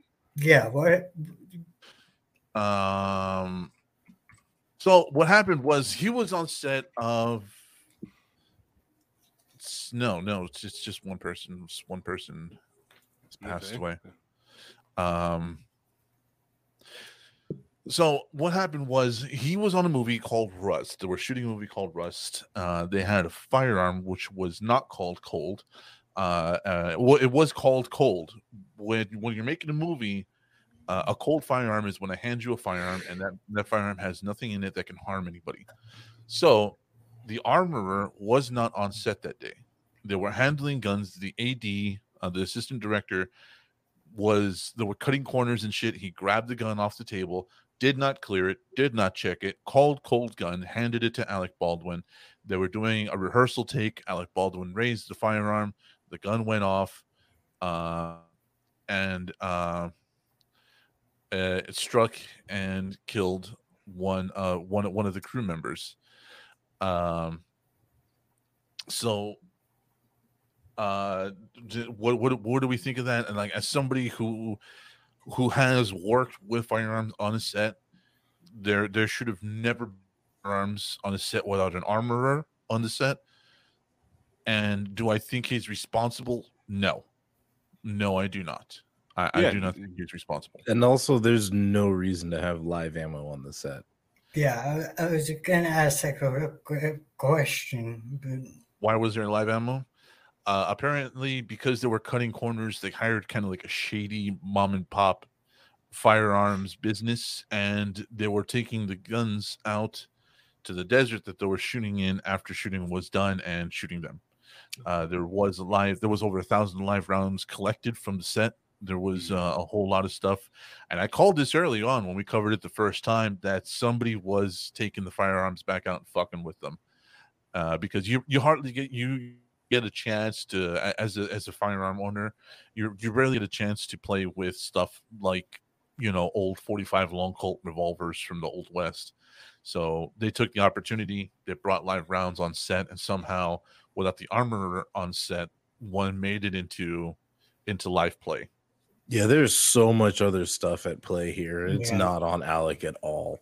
No. Yeah, like, if they are capable of firing live ammunition, those firearms need to be documented and secured at all times when they're not on camera. Yeah, that's why you never cut corners when it comes to firearms. Never. Even if you think you can, don't. Because I hope that the assistant director gets the maximum sentence over that. Mm-hmm. That is something you do not play around with ever. And because of cutting corners, with firearms, people can fucking die. Like, come on. Yeah, so, with firearms of all. Yeah, no. Yeah, I hope. I hope that assistant director goes to jail and gets the maximum sentence. You know, cutting corners. He probably won't, though. I mean, realistically. Yeah, and I think I really do believe, like, as like I said, as somebody who's worked on a set with firearms, blank firing firearms, mind you, they weren't live. But still, blanks can fuck you up. They can cause significant damage. Mm-hmm. Yeah, so, ask Brandon Lee from The Crow. That was a different situation. Don't bring Brandon into this. Different situation, but you're just saying, like, even if it's fake, it can. There are things. Yeah, and when we would shoot blanks out of the M16s and stuff, we put a blank in. And if you take off the little red square, the blank firing apparatus, which actually, you know, helps to maintain the pressure to actuate the bolt to make it fire like it needs to. If you take that off, like from almost 3 feet away, you fire the blank and it'll just explode an apple. Yeah. Or, you know, not saying I know anyone that's ever done this, but you could put a cleaning rod in the barrel and fire the blank and then launch that cleaning rod 6 inches into a tree. Yeah. Don't know anybody who's ever done this. No, I don't know anyone that's done it, but like, you know, like scientifically it is possible. Yeah, theoretically. It's like an old school cannon load, you know. Yeah.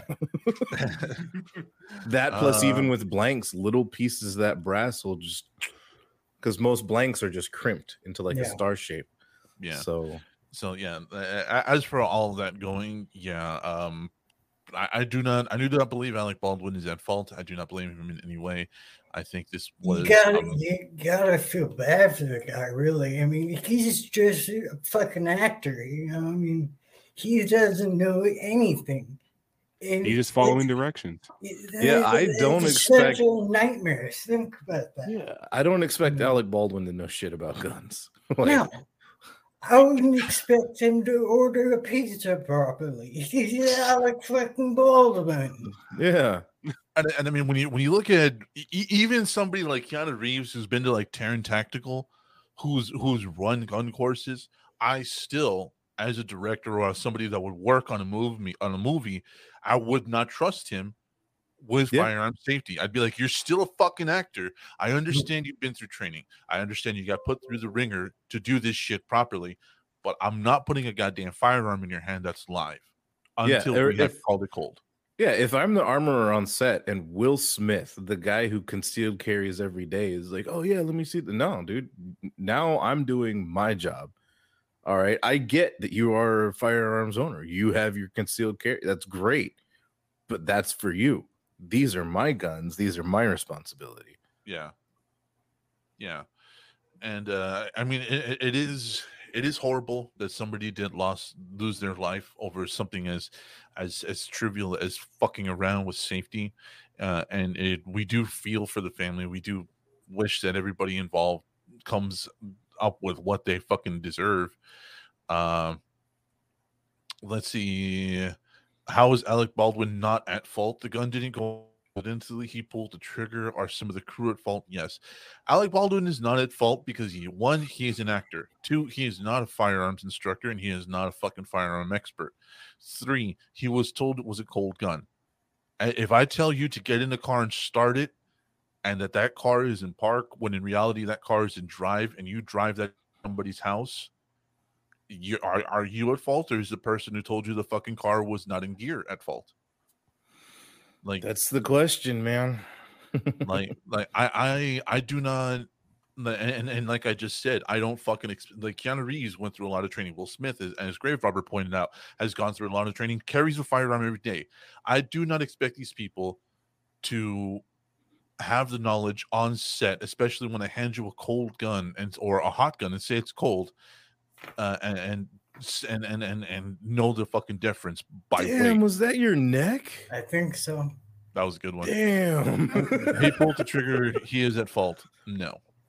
Well, let's move on.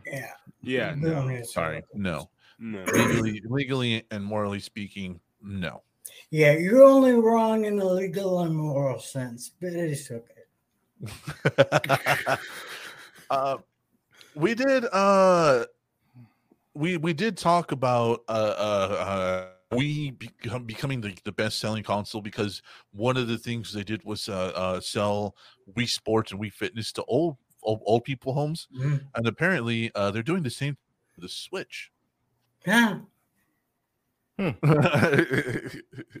fix it if it ain't broke, man. And I wanted to talk about this, like DJ brought the subject up, but I wanted to talk about this because the Wii trounced the Xbox, like killed the fucking PlayStation, and now they're looking to do it again. So I mean, like, I mean, is there at this point how much they're just? I don't know. Everybody else. All I can say is I could walk into almost any Walmart, Target, or Best Buy and buy a Switch right now, but I can't get a PS5 or an Xbox Series X. So who's the real winner there? Fair enough. Nintendo was bringing back some of the classic Wii Sports games in a new game called Nintendo Switch Sports. You'll be able to play tennis, bowling, and Chambara? What the hell's Chambara? Where are you seeing this word? Right here. Second sentence right there. Oh, Chambara. Yeah. You guys don't know what Chambara is? No. It sounds like some kind of tea that hippies would drink. No, yeah. It's kind of like highlight. Highlight, okay. Yeah. I still have no fucking clue, but I'll take it. It's a very annoying version of baseball. Oh, okay. Thank you. Nintendo is also adding soccer, badminton, and volleyball, similar to how the sports took advantage of the motion tracking technology. They'd be using the detachable Joy-Cons, which is much better than the Wii tracking technology. We know that. And hold on. Come on. We also know that this. Hold on. Let me bring this up here. Oh God, where, why? There it is. So this is not going to kill fucking TV. This is small enough that your fucking TV is not going to be horribly, irreparably damaged if you let this go. And I have a friend who has a scar, like, on his neck from a Wii controller. So. Jeez. Yeah. Wow. Why isn't it going back in? Okay, whatever. That's what she said. Oh. Is the Wii at all related to the Switch other than the Nintendo name? Really? It's a different console altogether. You'll once again, Chambara. I don't know what this is. So this.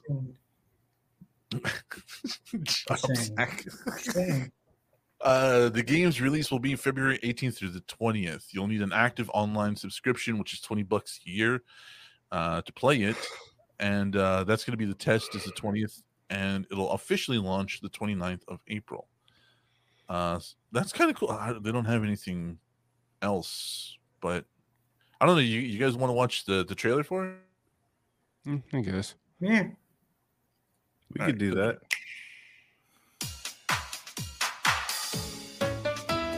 It's a new iteration of the Wii Sports series. Nintendo Switch Sports. Let's begin with these three sports. You might recognize them from past Wii Sports games. Tennis. Rally by gently swinging the Joy-Con controller at the right time. Bowling. Roll the ball straight ahead or give it a little curve. That's one everybody plays. Chambara. Knock your opponent off the platform while attacking and defending. Oh, there you go. Oh. Plus, okay, three additional sports are joining the... All right, now Zach is in because that's sword fighting. Yeah. I came for the bowling and I said to stay for the tomorrow. So. Oh my God! What do I need to know to buy a new one? They're literally better and reasonably the same price. Soccer. Use a gigantic ball to make dynamic plays. Enjoy matches with Joy-Con controllers to shoot and perform diving headers. By attaching a Joy-Con controller to the leg strap accessory, including the physical version of, you can play shootout mode with intuitive kicking motions. Okay, that just took a twist. Control your shots left and right while keeping the shuttlecock in the air. Unleash powerful smash shots to gain the upper hand. Finally, volleyball. Use a Joy-Con controller to serve. Finally, right? Bump, God. Set, and spike the ball. The game supports local play with family and friends on one Nintendo Switch system, as well as online play across all sports. Play against friends online, or opt for random matchmaking. The more you win, the tougher the players you'll face. Try taking on this challenge. So, I mean, that looks actually really interesting. I'm surprised it took them this long, right, guys?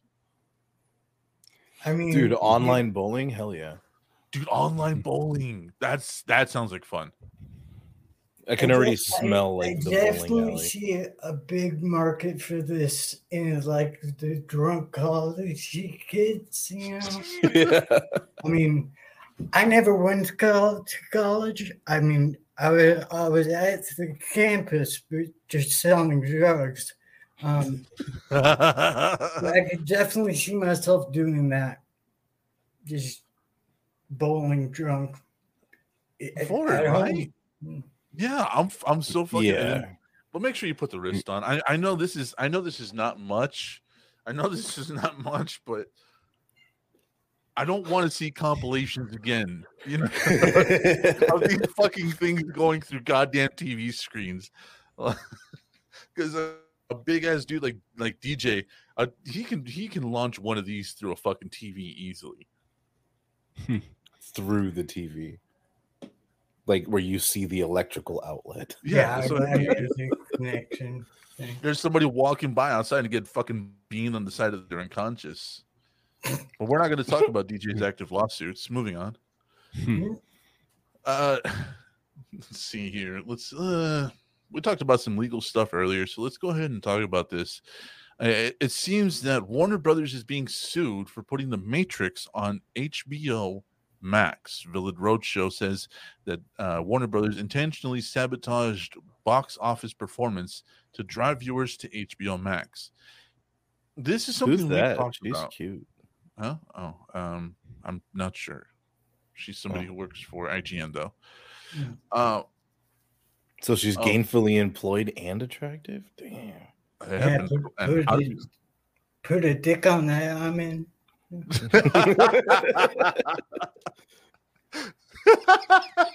I'm just saying. Oh, my God. No. I think that just opened a whole garage door to jokes. And I'm just like... You ever see storage container storage wars? Yeah. Where they're like, oh, I really want that one. Like that's what happened to me just right there. Like a fucking garage door opened, and I'm like, all these jokes. I can't have any of them. God damn it. Oh my god, Jesus fucking Zach! You're gonna get me canceled on my own show. That'd be hilarious, dude. Fucking all I'm gonna say is, like, you ever played like when you were a kid the suction darts? You know what I mean? Like, they didn't trust you with the real ones, so they had the little suction cups. Yeah. No, people like me. I would not trust you with something sharp thrown. That's true. I wouldn't either. If somebody handed Zach a dart and I was in the room, I would walk over and just take it out of his hand. I'm like, no. Probably safe for a bit, yeah. Tatum Alexander, welcome to the show. Hey, Tatum. Zach. What's up, Tatum? Thank you for tuning in. So Village Roadshow says that they did this on purpose, and they say that they were not consulted by HBO for doing this. It did gross $148 million at the box office, which is a fourth of what Revolutions grossed. But we don't have any numbers for what it made just by streaming. So let's take a look at what the official statement here says. Warner Brothers' strategy not only ensured that Resurrections would be a bust at the box office, also inflicted serious harm to the entire Matrix franchise. There can be no doubt that the abysmal theatrical box office sales figures from the Matrix Resurrections diluted the value of this tentpole franchise, as the film's lack of profitability generally prevents studios from investing in additional sequels and derivative films in the near term. It also alleges that HBO encouraged piracy. What? How? That Village Roadshow has received no profit from being put on HBO. And that due to poor box office performance, Village Roadshow cannot make its contractually obligated payment to Warner Brothers, which threatens the company's right to the film, and that Warner Brothers has allegedly been seeking to deprive Roadshow of its right to other films like Charlie and the Chocolate Factory and Edge of Tomorrow. Well,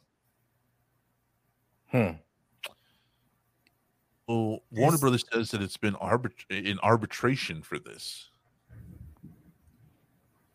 What the fuck? So, this is the official HBO stance. This is a frivolous attempt by Village Roadshow to avoid their contractual commitment to participate in the arbitration that we commenced against them last week. We have no doubt this case will be resolved in our favor. I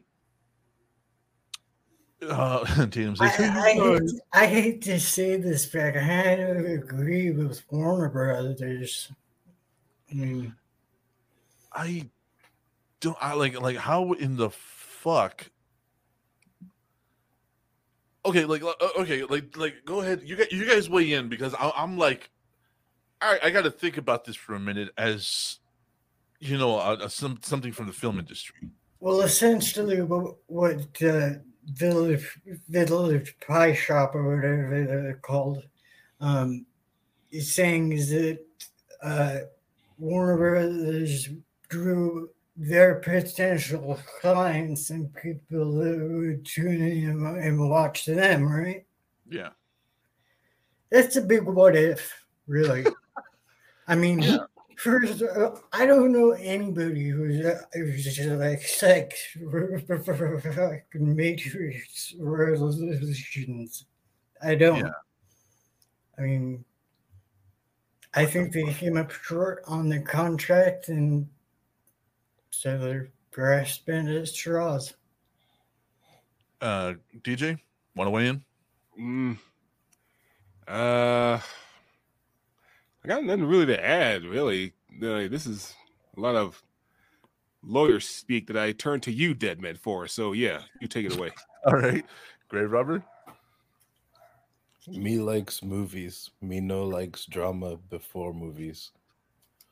Well, technically, this is after the drama, after the movies. Me no likes drama because of movies. Okay. Tatum says, "What the fuck are we talking about?" I got sent the now confused. We're talking about we're getting weighed in from people that have been in entertainment All of us have been in entertainment in some aspect, including Zach. And we're just weighing in on Village Roadshow, trying to sue HBO Max for intentionally sabotaging their release of The Matrix Resurrection. Okay, so like from a legal standpoint of view, when you allegation like this, you have to unequivocally fucking prove this. Right? Like you have to have some kind of some documentation that's going to... Some sort of correspondence with it. Yeah. Yeah, and I cannot for the life of me think that HBO would be like, hey guys, you know what's going to make us a lot of fucking not making money? Yeah. Let's fucking go. like encouraging piracy? Like, how do you prove that? How do you come up with that? Like, what? We found somebody on Reddit that pirated the movie. Congratulations, bro. How the fuck does that tie to HBO? Right? Yes. Yeah. Well. Okay. Why did the pirate not walk to New York? Why? Because it was too far. Oh my god! I should have seen it coming. I was expecting something much edgier, but all right, Zach. All right, Zach. What's the pirate's favorite letter in the alphabet? Gar. See, you think it's R, but it's actually the C. Damn it! I've been out pirated. You've been out dad joked. Shit. I think Village Roadshow. And I'm going to be completely honest. I'm going to be like 100% brutally honest. If Village Roadshow goes underneath and gets bought by HBO, fucking good. They've been hanging on to a lot of projects that they've just let die. Like Edge of Tomorrow was supposed to be a trilogy, and that's that Tom Cruise bit where he travels in time with the alien invaders and stuff like that. That was supposed to be a fucking trilogy. Village Roadshow was just like, we made one. Is that why it sucks so bad? Yes, because it was supposed to be way more to the story. And they were like, we made one. We did it. Yeah. That was almost something, right? And the shit that they're espousing, I'm like, legally speaking, I'm like, how the fuck are you going to prove this? How would the genuine fuck are you going to stand before a judge and go, well, this is a Reddit post from Shitsucker9000 that says that he was told by HBO to pirate the movie? I mean, I think they're just, like I said, they came up short. They can't pay the money, so they're trying to get out of it. I'm just like, I like Catgirls 223 says HBO encouraged him to do. Like, what the fuck are you going to do, dude? Get the fuck out. And then Big Booty Lover 42069 says can confirm. Yeah. My wife doesn't know about this account. 12 says, like, what the fuck? What like, more what proof do you need, Judge? Right. Oh no! And you know what, dude? If they go under, if Village Roadshow goes under, and we get more properties that they've been holding on to, how long was that between the fucking Matrix Revolutions and the Matrix Resurrection? Long enough for everyone to forget how much they didn't like the last one, apparently. you know, and like Edge of Tomorrow was a while ago as well. And I liked that movie. I really did. And like Village Roadshow, once again, was just like... Yeah, the manga was better. It was. It was in certain ways. We have to see. But, never mind. Yeah. But then again, the manga was a complete story. So yeah, well, the manga. Well, compared to the movie, anyway. Yeah. Okay, compared to the movie, yeah. Like chapter 2 of the manga. You had a lot of what the fuck is going on. Yeah, but the manga didn't have Tom Cruise in it. Granted. Yeah. He's a little something. Little is correct. Yeah. That guy doesn't age, I swear.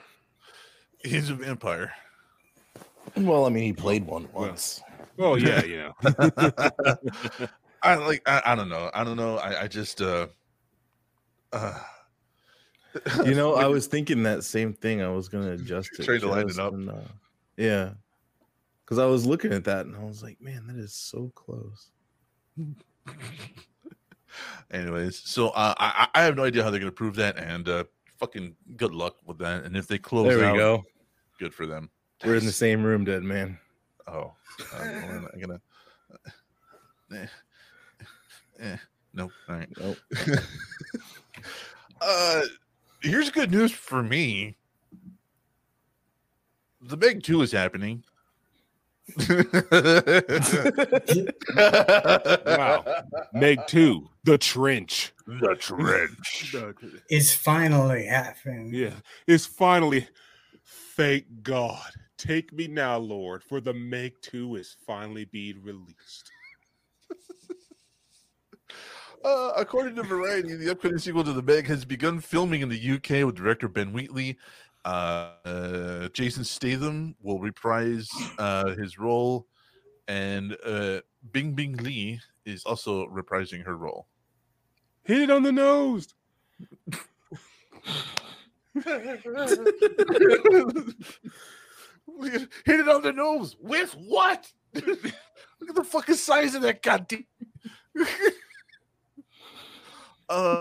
Throw an oxygen tank in its mouth. You know, the Meg was based off a really terrible fucking book by Stephen Alton called Meg, a Novel of Deep Terror, and earned $530 million. The novel or the movie? The movie. Oh. It has a 46% at Rotten Tomatoes.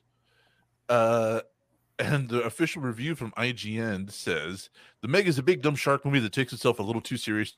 Point. Jason Statham is perfect. The shark attacks are entertaining and are entertainingly broad. Sorry. And the supporting cast brings personality to the otherwise straightforward script. What the heck do you expect? You have a prehistoric shark. You're going to try to wave that off of me? Holy crap. If I saw a megalodon coming at me, I was like, oh, man, this is good. This be good for some yucks. I like big dumb shark movies. I'm just glad that Jason Statham is coming back. Oh yeah, I like that guy too. For obvious reasons aside, I appreciate his acting. Yeah, we need more Chet Chelios. Yeah, right. Do your guy. I was gonna go the other. And I was like, fuck his acting. I'm just supporting the fact that he's a really hot guy in his 50s. Right. I mean, he's like stupid hot, too. It's like, what is that? You can't be bald and short and hot. Fuck this you. Doesn't work. This doesn't work. Like Jared Leto is the prettiest hippie I've ever seen. Yeah, but I mean, if I wanted to fuck a woman... Like a woman. Jared Leto's the next best thing. Slap a dick on it, and I'll see. Also, Deadman. That's how we can tell it's attractive. Put a dick on it. Get Zach's opinion. Yeah. There you go. So wait, Deadman, you just like big dumb shark movies? Yeah. So Sharknado's right up your alley. There, like you must like. I love said this shit. Big.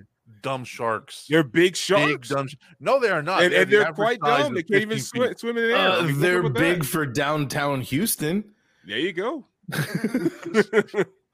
No. Sharknado, man, and they're flying, so that must be a plus for you, Deadman. Yeah, no, because that's above what a shark can do. Fuck you. No, not according to Sharknado, and they can time travel. Can't forget that they can time travel. These are time traveling shark, tornado riding sharks. And for that, none of that was big dumb shark movie. You described everything else. Actually, but isn't that a big dumb shark movie? They're big. It is definitely a dumb movie, right? No, big and it's about sharks. Yeah, no, you go. Not sharks. Big, dumb shark. Yeah, big, dumb sharks. They're quite dumb. No, you keep I mean, Ray, you see Sharknado, right? That's your statement. Right? Ray, you see Sharknado, right? Right, Zach, you see Sharknado? I love Sharknado. Anytime there's a hurricane, I watch Sharknado while it's about to hit. Like... Oh, absolutely. That should be a requirement. Zach, you should see Sharknado. Classic. Sharknado. Yeah, Sharknado. Yeah. Classic, you're invited. If we ever roast it, you're invited to come roast it with us. Sounds good. That's it. That's what we should roast. Sharknado. No. Tatum says, Eddie hearing this, like, hey, oh, the confusion on Zach's face. That's okay. They're fucking up my statement by putting a goddamn S at the end of shark. Big dumb shark and a star. Why you're saying that like means something? It does, because Jaws is not about several sharks. You hear yourself? Yes. Jaws is not about several sharks. It's about a shark. It's about Bruce. But there's an S behind it, so definitely. My God. Jaws. You fucking idiot. My bad. Here I am. Egg all over your face. Yes. It's DJ. I'm gonna fucking throw you, dude. I'm just gonna throw you. All right. Now, if you hurt yourself on the landing, that's on you. But I'm going to fuck gravity up for you for about 10 seconds. Oh yeah, I'm the one being thrown against my will. Oh, but if you land wrong, that's your. That's you. That's on you. Right? Not Deadman, not gravity. It's my fault. That's right. Goddamn. So it's okay to throw DJ, but it's not okay to throw sharks at chainsaws. Yes. Oh man, I feel the sense of fairness. DJ has a budget. I feel the sense of fairness around here. Anyways, let's start going towards the music and just wrapping this up. We'll just talk about the new #1, which we always do, and we do Island Boys. No, we don't talk about Bruno from Encanto. You know that honestly, in my opinion, wasn't even the best song from the movie. No, right? Like Surface Pressure was such a better song. Agree. I've never seen the movie, so I don't know. It's a good movie, actually. I've been told. It's a little tiresome how whenever there is a Latino-based movie, the answer is it always family? Yeah. But, you know, if you have, like, family trauma and stuff when you watch it, it's like, wow. If you don't, it's like, wow, that was a great film. If you do watch it, you're like, oh. Yeah, Tatum is blowing it up. Apparently, I need to watch it. So you should watch it, dude. It's a good ass. On everybody's recommendation, I will watch it, and I'll report back next week. Don't worry. But let's see what else we got here. "Easy on Me" by Adele. Fuck her is #2. "Heat Waves" by Glass Animals is #3. Well, do you know what "Easy on Me" is about? What the song itself is about? No, I haven't heard it. Her flying through some sort of butter to herself? No, "Easy on Me" is a ballad to her friends, to pleading with them to take it easy on her because she's rich and famous now. Huh. Yeah. I don't know. I've heard that song probably 4 times a day for the last 3 weeks on the radio, and I have not listened to a single word. "Easy on Me" is a trash song. It sucks ass, says Tatum. We heard it on the post show, and it sucks. Like we were listening to the goddamn lyrics, Mustard and I, and we were just like, what the fuck is this about? He looked it up, and it's literally she says it's a ballad of her friends treating her different because she's rich and famous now. So she's asking them to take it easy on her. Fuck you, lady. Life is hell. Yeah, I know, right? Heat Waves by Glass Animals is number 3. Stay by Kid Laroi and Justin Bieber, which I cannot support, is number 4. 5 is Super Gremlin by Kodak Black. A, B, C, D, E, F, U by Gale is number 6. Shiver, number 7. Surface Pressure by Jessica Darrow is number 8. That is also for Encanto. Yeah, that one should be number 1, and Bruno should be number 8, because that Bruno song's annoying as hell. Right. Carmen said Faster Pussycat are hotter. We agree. Pushing P by Gunna and Future featuring Young Thug. That is just a sentence. Like, it's not even named. It's a sentence. Yeah. And Need to Know by Doja Cat is still hanging in there. So that is our top 10. We're going to listen to We Don't Talk About Bruno on the post show. So I'm not.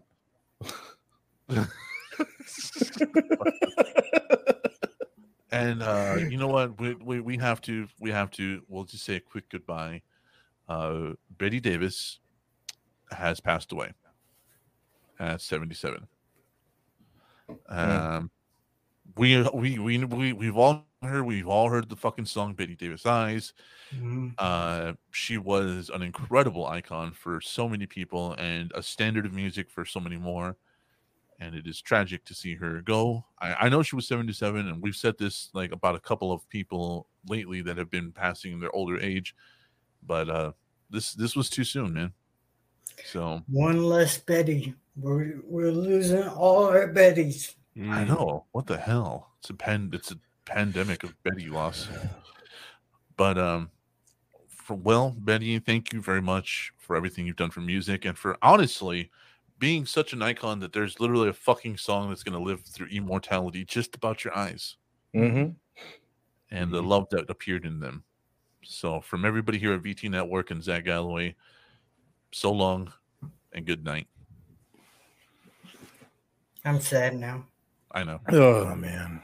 We always end on that kind of fucking note because DJ always brings up people that died. Always leaving with a good joke. So before we move to pitching our shit, Zach, go ahead and talk about your Patreon. Talk about where we can find you, where anybody can support you. So obviously my TikTok, in the link tree in my TikTok, you'll find it's a link to my Patreon. If you guys can check that out, please do. Other than that, you'll see me. You can't get rid of me. I live in your computer and your phone forever. Is that what whispers to me in the night? Same. Sounds like Taylor come home late. That's what Zach sounds like sometimes. But thank you, Zach, again for being on. We love it, and I'm glad that you felt good enough to do a podcast. And thank you for having me back, man. Honestly, anytime, and you are welcome anytime. You just text me and say, "Hey, I'm bored. What are we doing this show today?" And with that, I like to also poke a little fun at Cody for having Zach back before he does. So fuck you, right? Tatum, all right, it says Patreon is cool. But DJ, tell everybody watching about our Patreon and what they get. Yes. Come to our Patreon at patreon.com/VT Network. We have stuff and stuff that you will maybe want. At patreon.com/VT Network, you will get stuff. For just $1 per month, you'll be at the First Blood tier, to which you'll have access to the Marine Mental Minute, as well as a Minute with DJ. You'll get a producer credit on every episode, which means for $1 a month, you get to be a producer? Correct. It's $1 per month. You put that on your resume or whatever. It's like, I produce a show. I made my Patreon pay $75 to get on that list. We're not worth that much. Trust. I'm just saying that's pretty cool. I mean, shit, I might join it. I won't. Of all the people on, I won't on screen. Only one of us, 0.2 million followers. It's not the three brown guys. No. Oh man. But if you want to help support us even more, pay $3 a month. You do be upgraded to the UAV tier, to which you'll have the previous perks, as well as access to the post show that releases every Wednesday, to which we can get nuts and become unrated. No, yes. That's right. Yeah, not R-rated, unrated. It's not a rating for us. Oh, there should be. I'm uneasy about that. But of course, if that's not enough, you want to give us maximum support for $5 a month. You'll be at the airstrike tier, to which you'll have everything prior, as well as access to the monthly movie roast, your name read out loud at the end of every episode. You'll get stickers each month and be part of a giveaway every 3 months. Ladies and gentlemen, if it's just even if it's just $1, that'd be $1 greatly appreciated, for we desperately need it, because we're not like Zach, who's a freaking multi-billionaire. We actually have to script and scratch for what we get. So please help support us. Please, thank you. Support us at patreon.com/VT Network. Yeah, thank you very much. And just so, for those of you who are new here, I'm going to go ahead and just show you some of the stickers that you get with us. Like you do get, they are large stickers. They are high produced stickers. So that way you guys do get these every month with a $5 subscription. And some of my favorites here. Well, some like extras. You like that one? I like that one. Yeah. That's the one I have in my welding hood. Got that one. And we have, well, this is one of our first ones that was done. And you also, every time you get an envelope full of bonus stickers. Like these are some old school tattoo ones. These are some vaporwave ones that you get. And these are literally meme stickers that went out for January. So you guys do get stickers for $5 a month. Mike Smith says he's got his. He's going to open them now. Do them. You want them all? Get them. Hey, man, I can arrange it. So once again, patreon.com/VT Network. Join up, and you do get your producer's credit and your name read out loud every week. But if you do want to get a hold of us, or if you even want to be on the show, please make sure to check out all our social medias at VT Network 2. That's Facebook, Twitter, and Instagram. And VTNetwork84@gmail.com is where you can get a hold of us if you want to send us media, or you want us to cover something, or like I said, you want to be on the show. Come talk to us, hang out, be nerdy, get some of the exclusive content that Zach has sent me about his feet. VTNetwork84@gmail.com. But also, in case you don't want to do the month-to-month stuff, we have a shop. Grave Robber, please. Yes. VT Network has the wares if you have the coin. It's not a lot of coin. That could be real quick, but all right. Oh, I could make it worse. If you're sitting at home alone and you're missing us, most particularly DJ, and you just have to have our presence there in the room with you, nay, in the bed with you, go to vtnetwork.redbubble.com. Check out our merch. We've got pillows. You can cuddle up with DJ. We've got blankets. You can get warm with Deadman. And we've got acrylic cubes. All right, so we got hats, we got desk mats, we got mouse pads, we got t-shirts, we got long sleeve shirts, which I don't know if those are actually considered t-shirts technically. I don't know. We've got those undershirts that all the college bros wear, you know, the ones that dip Skull Peach and drive a truck that their dad paid for and listen to Florida Georgia Line. We got laptop skins. We've got, VT Network, like, dedicated logo stickers. So, you know, you can pop those shits on your cars or wherever and, you know, help support the homies. I got a VT Network sticker on my car. It's awesome. I even put one on my welding hood right in the middle. You know, good times. Phone cases. We've got wall art. We've got wall tapestries. We've got photo prints. We've got clocks. We've got backpacks. There's them throw pillows, you know, so when you need to take the cuddles of DJ out on the go, you can always buy a throw pillow, throw it in on your carry-on bag, and then you can always have DJ with you at the hotel that you're in. Are those VTN socks?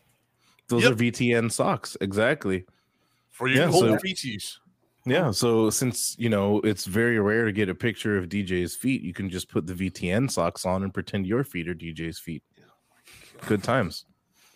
Now we're gone. Yeah, we've got all kinds of stuff. We've got some weird stuff. We've got some regular stuff. We've got stuff for your mom, stuff for your cat, stuff for your dog, and maybe even some stuff for your goldfish. But everything can also be stuff for you. And here's a fun deal. If you buy $7 or more worth of stuff, send us a copy of your receipt to vtnetwork84@gmail.com and go ahead and include a link of a video that you think is gross enough to make Deadman throw up on camera. That's our hidden feature right there. No subscription required. Just buy something worth $7 or more. Send us the receipt on our email and include a link. That's our little disgusting Deadman feature. Yeah, I always forget about that. Yeah, he forgets, but I never do. It seems like a terrible plan, bro. All right. He was one of the first ones that did it. Somebody else has done it. Like, I've gotten close. I have gotten close. Mike Smith said stickers are awesome. What the actual fuck? I didn't know. I don't know what you're talking about in particular. But with all that said, though, I want to thank Paul Schwerin, the Magic Squirrel Network, for keeping us on and keeping us going. I also want to thank our producers of the show, which is Lofus, Grave Robber, Cheyenne, Carol, Sherry Finks, who was our January winner. Your stuff is already on the way. Ashley, Gibby, Crocoduck, Scoop, Mike, fucking Smith, and Donnie Hingle. Thank you guys so much. We are going along because of you. And DJ has new lights because of you guys. All of this show is just made possible by our little 11 people on Patreon, and we just want to grow. And with Zach's help, we hope to. And once again, just thank you all so much, and thanks Zach for being here today. Of course, we love him very much, and we are so glad that he feels good enough to be here today. It was truly a okay experience today, man. I'll take it. No. Thanks again for having me back. This was fun, and this was good for me to come on and do. So I appreciate you opening up your show to me.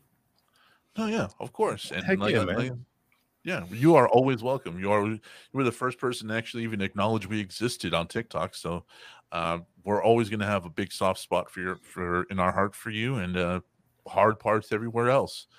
Okay. Mike says, please blow Zach some more so I know what he does. He is on TikTok. Look up Zach Galloway Official or Official Zach Galloway. You will find him. The link to his TikTok is on our posts from today on the Instagram, the Twitter, and the book faces. So, yeah.